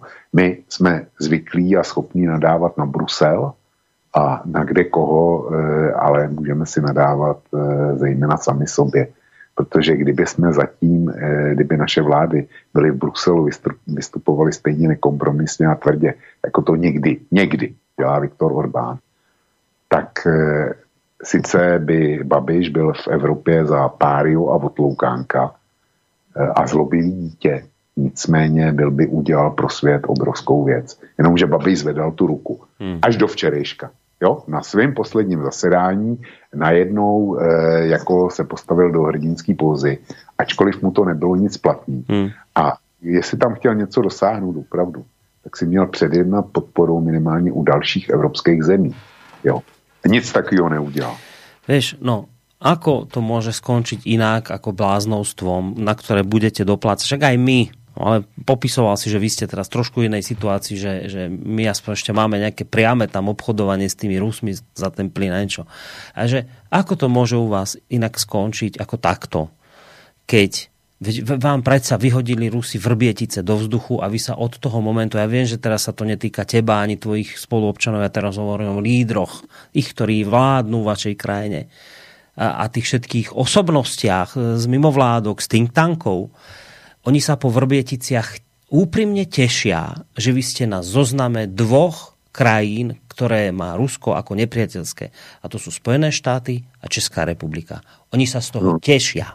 To je radosť. Oni, oni z toho majú vnútornú radosť, že vy na tom zozname ste. To je, to je hrdé miesto, vy tam máte popri Spojených štátoch amerických, tak v takejto atmosfére týchto idiotov, týchto bláznov, ako to mohlo inak dopadnúť ako takto? No tak budete mať energie proste niekoľkonásobne, a budeme mať, ale teraz hovorím za vás, budete mať energie niekoľkonásobne drahšie, niekomu bude zima, nejaké fabriky skrachujú, nevadí, nakoniec všetko Možná, vám že bude i válka s Ruskem. Možno bude aj vojna s Ruskom, ale to všetko za to stálo, lebo vy ste na zozname nepriateľov spolu so Spojenými štátmi americkými. A preto hovorím, záverom tejto relácie, vládnu nám totálni blázni. Blázni, blázniví, na ktorých vládnutie už začíname reálne doplácať. Je to hrozné zistenie. Príšerné a strašné. Borisko, já mám nakonec ještě jeden citát, krátkej. Je to se, souhlasím se vším, co jsi napsal a oni takhle budou vyšilovat jenom do té doby, než jim přijde dopis od jejich dodavatele energií, tak jako přišel mě a já přečtu první dva odstavce. Vážení, eh, poslala ho firma eh, Kolibřík energie, která dodávala ty skautské energie. Vážení zákazníci skautské energie, naše společnost Kolibřík energie v roce 2020 vysoutěžila zakázku na dodávky plynu a elektřiny pro projekt Skautská energie. V tomto partnerství jsme chtěli pokračovat i e, v aktuálně probíhající energetické krizi. Jste jste zaznamenali zprávy o zhruba pětinásobném zdražení cen zemního plynu, který je u nás a ve většině Evropy využíván k výrobě tepla a elektřiny i, e, i o krachu některých dodavatelů. A teď to důležitý, e, proč to vlastně čtu. Důvody této energetické krize jsou globální a bohužel zcela mimo naší kontrolu. Ať už se jedná o spekulace s povolenkami, překotnou eh, dekarbonizaci evropské energetiky, energeticko-politické soupeření s Ruskem nebo o vysokou poptávku po energiích v Ázii, kam proudí skapalněný plyn původně určený pro Evropu. Tímto já svý dnešní extempore skončím, protože v tom odstavci, v té jedné dlouhé větě, kterou jsem přečetl teďko nakonec, tak je obsaženo to, co já jsem dohledával v devíti pokračováních svého seriálu, o čem jsem napsal, já nevím, řeknu 40 tisíc slov. A e, ten, ty lidi z té kolibřík energie to definovali naprosto přesně, co tu máme. A v momentě, kdy Bartuškovi, e, nebo tomu Himerovi, nebo jak se jmenuje, přijde podobný dopis, tak já si myslím, že a všichni ti, kteří se radují z toho, že jsme na seznamu nepřátelských zemí spolu se Spojenými státama, tak si myslím, že naprosté většině spadne čelist a začnou, začnou přemýšlet úplně jinak. Já ten konec přečtu ještě jednou, protože to je naprosto krystalická sentence celého problému. Důvody této energetické krize jsou globální a bohužel zcela mimo naši kontrolu. Ať už se jedná o spekulace s povolenkami, překotnou dekarbonizaci evropské energetiky, energeticko-politické soupeření s Ruskem nebo o vysokou poptávku po energii v Ázii, kam proudí skapalněný plyn, původně určený pro Evropu. A tím bych, tím bych skončil. Tohle mi napsal můj dodavatel a já musím říct, že e, ve vedení firmy Kolibří neseděli žádní idioti. Tak. Netreba už nič viac dodať, len sa rozlúčiť a hoci to bude znieť ako pez na oko po tom všetkom, čo ste počuli, tak predsa len skúste pekný zvyšok večera stráviť a pokiaľ možno príjemný víkend. Vlčko, ďakujem ti veľmi pekne, maj sa do počutia. Není, není za co, Borisku, já děkuju tobě, dneska jsem si to užil zcela mimořádně. My jsme nedali, kolik tam máš mailů? Nedali jsme vůbec žádný mail, takže si to vlastně presúvame všetko kolik do útorka. Tam máš? No, nevím, nějaká dvaciatka. No, tak, tak to je na úterek. Jo. No, to je na Čili úterek. vážení posluchači, na který se dneska nedostalo mailama, tak věřte, že je v úterý v 9 hodin pravděpodobně tak, zase. Ano. Že to znám. Tak je, tak je vypořádáme bez zbytku a e, bude mě velmi zajímat, co jste nám poslali do diskuze. Přeju vám pěkný víkend a e, jako gratuluju těm, který, e, který jsou dlouhodobě zakontraktováni a moje problémy se jich netýkají. Uznávám, že je, navíc přiznávám, že jim ze srdce závidím, hmm. ale umím s tím žít. Dobrou noc. Dobrú noc, Vlčko, zakladateľ a prevádzkovateľ internetového portálu Kosa sa s vami rozlúčil, lúčim sa s vami a ja spomínanou pesničkou nič originálne nevyťahnem, len to, čo už objavil Vlčko. Je známa vec, ale hodí sa takto na záver, majte sa pekne.